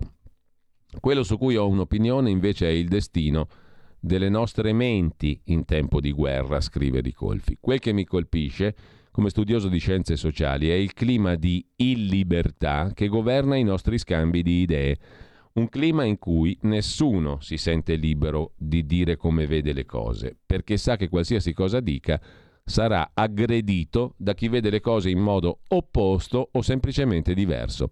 L'indizio più rivelatore del clima è la premessite, cioè prima di dire qualcosa di sostanziale si passa tempo a fare premesse autodifensive per tutelarsi dal rischio di essere crocefissi per quel che si sta per dire. Mi impressiona molto, scrive Ricolfi, ascoltare in TV autorevoli giornalisti e studiosi avvilupparsi in lunghissime serie di autocertificazioni di antiputinismo per sentirsi poi in diritto di dire quel che pensano. Ad esempio che li ha colpiti l'ammissione di Biden di aver passato 1 anno a rifornire l'Ucraina di armi. È un meccanismo che avevamo già sperimentato in pandemia, quando, se si aveva da dire qualcosa di non ortodosso sui vaccini, si esordiva dicendosi plurivaccinati, sottoposti alla terza dose, equipaggiati con Green Pass, eccetera. Si potrebbe pensare, argomenta ancora Luca Ricolfi, fondazioneium.it, che è normale che tutto ciò accada quando è in gioco una questione importante. Inoltre sussiste l'ortodossia, il pensiero prevalente ritenuto giusto. In realtà non è così. Il meccanismo che non ci lascia discutere liberamente senza accusarci reciprocamente di stare dalla parte sbagliata è più profondo. Fu scoperto negli anni 50 dallo psicologo sociale americano Leon Festinger. Viene chiamato riduzione della dissonanza cognitiva, la più importante scoperta delle scienze sociali del Novecento. Quel che Festinger scoperse è che non solo la mente umana non sopporta conflitti interni, ma il suo bisogno di coerenza è così forte da generare meccanismi di correzione radicali come l'autoinganno, l'adozione di credenze irrazionali, l'incapacità di prendere atto dei dati di realtà anche di fronte a clamorose smentite delle proprie convinzioni. La mente umana, si potrebbe dire, riprendendo Walter Siti, funziona in modo opposto a come funziona la grande letteratura. La nostra mente ha bisogno di coerenza, la letteratura si nutre di contraddizioni, drammi, ambiguità. Soprattutto la nostra mente è incapace di passare da un piano all'altro del discorso senza esigere che fra i vari piani vi sia coerenza. Se l'empatia ti porta da una parte, non riesci ad accettare che qualche notizia o ragionamento o fatto ti porti dall'altra, e se il ragionamento ti porta dall'altra parte, la tua empatia ne risente.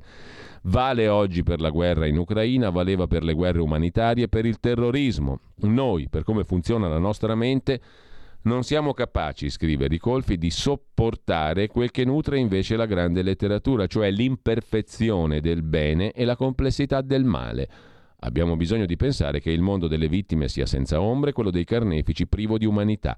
Ogni spiegazione del male ci appare un'offesa al bene, e il bisogno di sentirci dalla parte del bene ci impedisce di vedere i limiti. È un vero peccato, anche se, dopo Festinger, conclude Ricolfi, sappiamo che è connaturato al modo di funzionare del nostro cervello. È un peccato perché, se può essere vero, come scrisse Primo Levi, che comprendere è quasi giustificare, è altrettanto vero che spiegare il male è essenziale per evitare il suo ripetersi, ancor più essenziale ora, quando più lucidità potrebbe guidarci a prendere decisioni giuste. La pietà e la solidarietà per le vittime, osserva infine Ricolfi, non dovrebbero mai essere scalfite dalla ricostruzione dei torti e delle ragioni delle parti in gioco, che nella storia sono sempre entità collettive, cioè partiti, nazioni, imperi, potenze, che agiscono sopra le teste della gente comune. Luca Ricolfi, fondazioneium.it. Qui Parlamento. E adesso andiamo ad aprire la seconda parte del nostro Qui Parlamento con il deputato leghista Alberto Ribolla e intanto grazie e buongiorno ad Alberto Ribolla per essere qui con noi. Buongiorno a tutti gli ascoltatori. Allora, entriamo subito nel vivo di uno dei temi di cui abbiamo pur parlato questa mattina in rassegna stampa, vale a dire la delega fiscale, che tanta parte del dibattito ha preso ultimamente, poco insomma rispetto ai primi piani di cui siamo purtroppo obbligati a occuparci. Però insomma, visto che lei è anche componente Ribolla della Commissione Finanze, ce ne può parlare, credo appropriatamente, di cosa è successo a questa benedetta delega fiscale, che conteneva tra le altre cose anche una disposizione che ci faceva correre il rischio di vedere aumentate le tasse sugli immobili, sulle locazioni e anche sui risparmi magari. Cos'è successo? Esattamente, ha detto bene. Proprio ieri sera ieri notte abbiamo avuto la Commissione Finanze, che era stata rimandata per l'ennesima volta, e si è conclusa con nulla di fatto, nel senso che dopo quasi 4 ore di discussione che sono finite verso mezzanotte di ieri sera, si è arrivato ad un nulla di fatto per uno scontro totale tra le forze che compongono la Commissione. Il centrodestra, che è assolutamente contrario ad un aumento delle tasse che è previsto nella delega fiscale. Noi chiediamo e abbiamo chiesto anche negli scorsi mesi al governo di togliere la riforma del catasto, che è sostanzialmente un aumento dell'imposizione fiscale per le nostre case, e di eliminare dal sistema il sistema duale, ovvero la previsione di inserire solo 2 aliquote fiscali all'interno della riforma, il che significa sostanzialmente portare ad un aumento della tassazione tutti coloro che che usufruiscono attualmente della cedolare secca e di una tassazione agevolata sui BOT, su appunto i buoni del tesoro. Inoltre abbiamo chiesto, e anche questo non ha trovato un accordo nella maggioranza, di far sì che tutti i decreti delegati, quindi tutte le norme che sarebbero state fatte poi dal governo in seguito all'approvazione di questa delega fiscale, passassero nuovamente dal Parlamento. Ovviamente il Parlamento è l'organo supremo della democrazia, e quindi abbiamo chiesto una cosa che ci pare assolutamente logica, ovvero che tutte le norme che venissero dal governo passassero per un parere vincolante dal Parlamento. Ecco, su questi 3 punti in particolare non c'è alcun accordo. Era una delega perché non vi fidavate del governo, diciamo la verità. Diciamo che siccome non è un governo dove c'è solo il centrodestra, ma ci sono anche il PD e il 5 Stelle, credo che sia, al di là del fatto di fidarsi uno del governo, credo che sia assolutamente opportuno, al di là di chi ci sia poi al governo, che ciò che viene delegato al governo poi ripassi nuovamente dal Parlamento. Lo dico Parlamento, come provocazione, ma visti i chiari di luna di questi mesi era ovvio non avere fiducia. No, certo. O se la mettiamo in un altro profilo, che quello che giustamente sottolineava lei, è più giusto che il Parlamento sia attento a ciò che riguarda la tasca del cittadino, perché la questione fiscale, insomma, la questione fiscale è una questione politicissima, importantissima. Se non esercita lì il controllo il Parlamento, dove cavolo lo deve esercitare? Esatto, perché poi il Parlamento è composto dagli eletti, il governo è nominato, mentre il Parlamento è l'organo eletto, ed è quindi dal nostro punto di vista corretto che tutti i decreti che vengono emanati dal governo possano avere un parere vincolante da parte di chi è stato eletto, ovvero del Parlamento, ancora di più in un governo che è formato, come sappiamo, da tante politiche. Draghi ha detto che non è, cioè, o meglio, i giornali dicono che Draghi abbia detto che non è escluso che si ricorra al voto di fiducia. Andremo avanti, abbiamo già vinto 2 volte, vinceremo ancora, tireremo dritto, dice Draghi, no? Ma pare, non so se lo dica, ma dicono sì, i giornali così.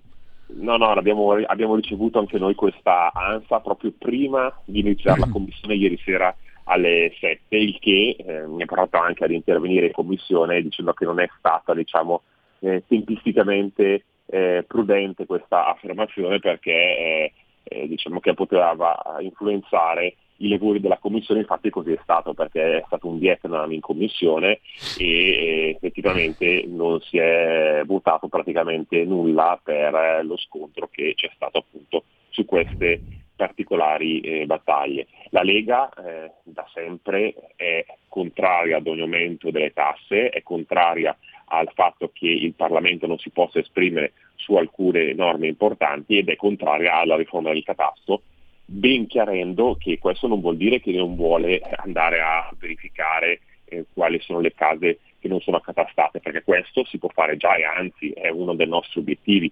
Il che non vuol dire che siamo contrari al fatto che coloro che hanno delle case accatastate come appartamenti popolari invece sono nell'estremo centro non possono essere sistemati, lo può fare già il sindaco. Noi siamo contrari ad una riforma del catasto che porti ad un aumento a tutti dell'imposizione fiscale, perché la base imponibile verrebbe sostanzialmente aumentata, ed è quello che chiede in particolare l'Europa, chiedendo di passare da una tassazione sul lavoro ad una tassazione sulla casa. Ecco, noi su questo siamo assolutamente contrari e lo stiamo facendo sentire in tutti i modi in commissione. Ecco, quindi diciamo che l'uscita di Draghi sulla posizione della fiducia e soprattutto sul fatto che è scontato che la Lega possa contraria, ecco, come si è visto non è stata solo la Lega, il centrodestra ieri è stato compatto sul tema con la Lega da traino e difatti si è giunti ad una sconvocazione di tutte le altre commissioni, perché ci deve essere un incontro, insomma,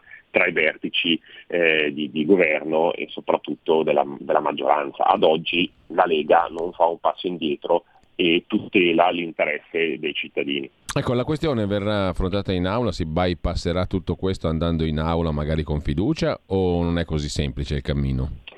No, non è così semplice il cammino, perché intanto bisognerà dare un mandato ad un relatore in commissione. Ad oggi sostanzialmente i lavori in commissione dopo settimane e settimane sono ancora ad un primo passo. Ieri sera il Presidente della Commissione ha semplicemente detto siamo arrivati ad un binario morto. Quindi finché non si risolvono le questioni in commissione sicuramente non potrà arrivare in aula, quindi anche la posizione della fiducia o meno ci sarà quando ci sarà un accordo anche di maggioranza sui temi, in particolare su quelli per i quali la Lega i passi indietro non ne fa. Allora, lei fa parte anche della Commissione Esteri e quindi io ne approfitto della sua presenza qui, Ribolla, per sottoporle un'altra questione di quelle macroscopiche con le quali ci stiamo confrontando in questi giorni, la guerra. Allora, il generale Mark Milley, comandante in capo delle forze degli Stati Uniti, e il segretario della NATO Jens Stoltenberg, non due passanti, hanno detto ieri cose molto pesanti.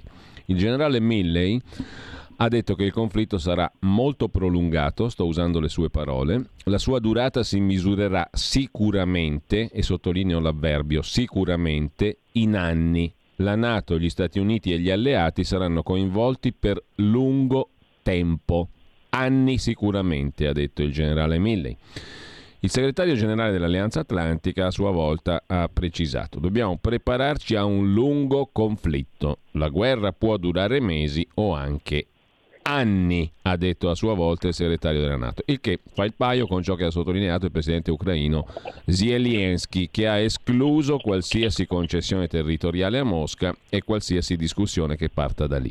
Il Washington Post, per concludere il quadro, ha scritto che molti paesi dell'Alleanza Atlantica sono totalmente contrari a qualsiasi intesa, cioè a qualsiasi pace che possa anche lontanamente sembrare una vittoria della Russia. Meglio lasciare gli ucraini combattere e morire, scrive il Washington Post, piuttosto che impegnarsi per una pace che arriva troppo presto, cioè la linea è quella della guerra a oltranza.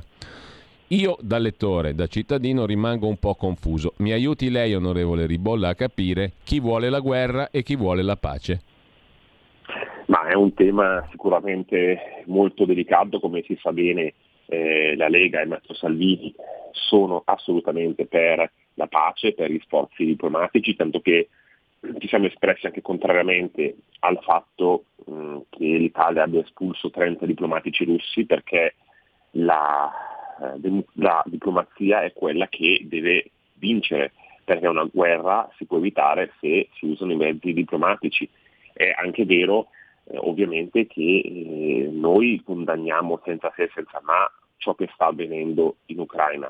Dopodiché diciamo che ci sono alcuni aspetti, soprattutto in tema di interventismo e in tema appunto di gettare benzina sul fuoco, che non ci convincono per nulla.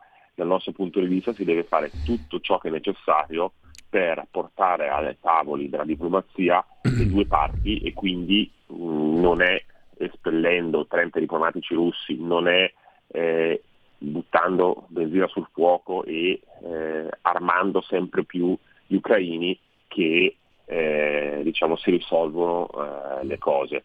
Io credo, viaggiando anche un po' per il Consiglio d'Europa, nei vari paesi interessati dal conflitto e anche da quelli limitrofi, penso alla Moldavia, ma penso anche a quelli che sono influenzati, no? Si è parlato più volte della Serbia, si è parlato della Bulgaria, insomma tanti paesi la vedono differentemente rispetto ad altri paesi della NATO, in particolar modo agli Stati Uniti, che continuano con queste dichiarazioni che io anche personalmente trovo non risolutive, anzi aggravanti la crisi.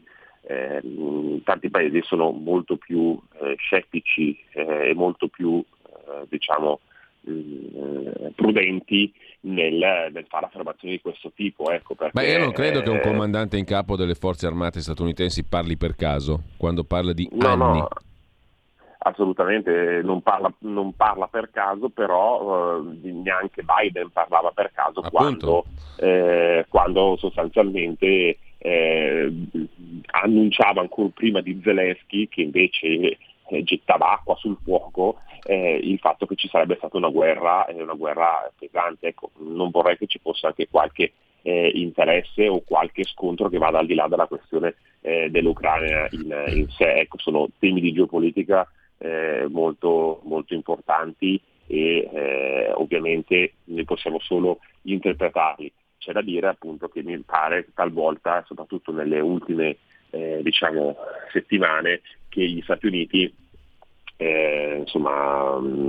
alzino un po' il tiro, ecco, se così si può dire. Noi dal nostro punto di vista, ad esempio anche in Consiglio d'Europa, abbiamo appoggiato tra l'altro, mi scusi se interloquisco, ma se un presidente degli Stati Uniti come Joe Biden definisce Putin un criminale di guerra e ne invoca la rimozione, la prima cosa è il 15 marzo, la seconda è il 26 marzo, da ultimo se gli vuoi far fare a Putin la fine di Milošević devi bombardare Mosca come minimo, come hai bombardato Belgrado, o sbaglio? Sì, esatto, intanto che su queste affermazioni tutti i partner europei sono stati molto cauti e anzi scettici, perché sono affermazioni anche parecchio pesanti. Nessuno mette in discussione la condanna a quello che ha fatto Putin e a quello che sta facendo la Russia sul tema. Nessuno l'ha messo in discussione nell'Unione Europea, negli singoli stati. L'Italia ha presentato una risoluzione votata all'unanimità praticamente, che ha condannato la Russia e che ha posto delle sanzioni, idem il Consiglio d'Europa, sia sulle sanzioni sia anche sull'espulsione dalla Russia da questo consesso che riguarda i diritti umani, visto che in questo caso i diritti umani non sono stati ovviamente per nulla rispettati. Dopodiché da qui a voler che il conflitto, perché di questo stiamo parlando, vada avanti e si espanda oltre gli attuali confini, ce ne vuole sicuramente. Non è quello che pensa la Lega e non è quello che pensiamo come appunto anche centrodestra. Esclusivamente per ragioni di tempo devo salutare l'onorevole Alberto Ribolla, che ringrazio peraltro per questo focus all'interno della nostra trasmissione con il gruppo della Lega alla Camera. Grazie ad Alberto Ribolla e buona giornata, buon lavoro. Grazie a voi altrettanto. Tra pochissimo Scuola di Magia, Claudio Borghi Aquilini, la Francia. Qui Parlamento. Avete ascoltato la rassegna stampa.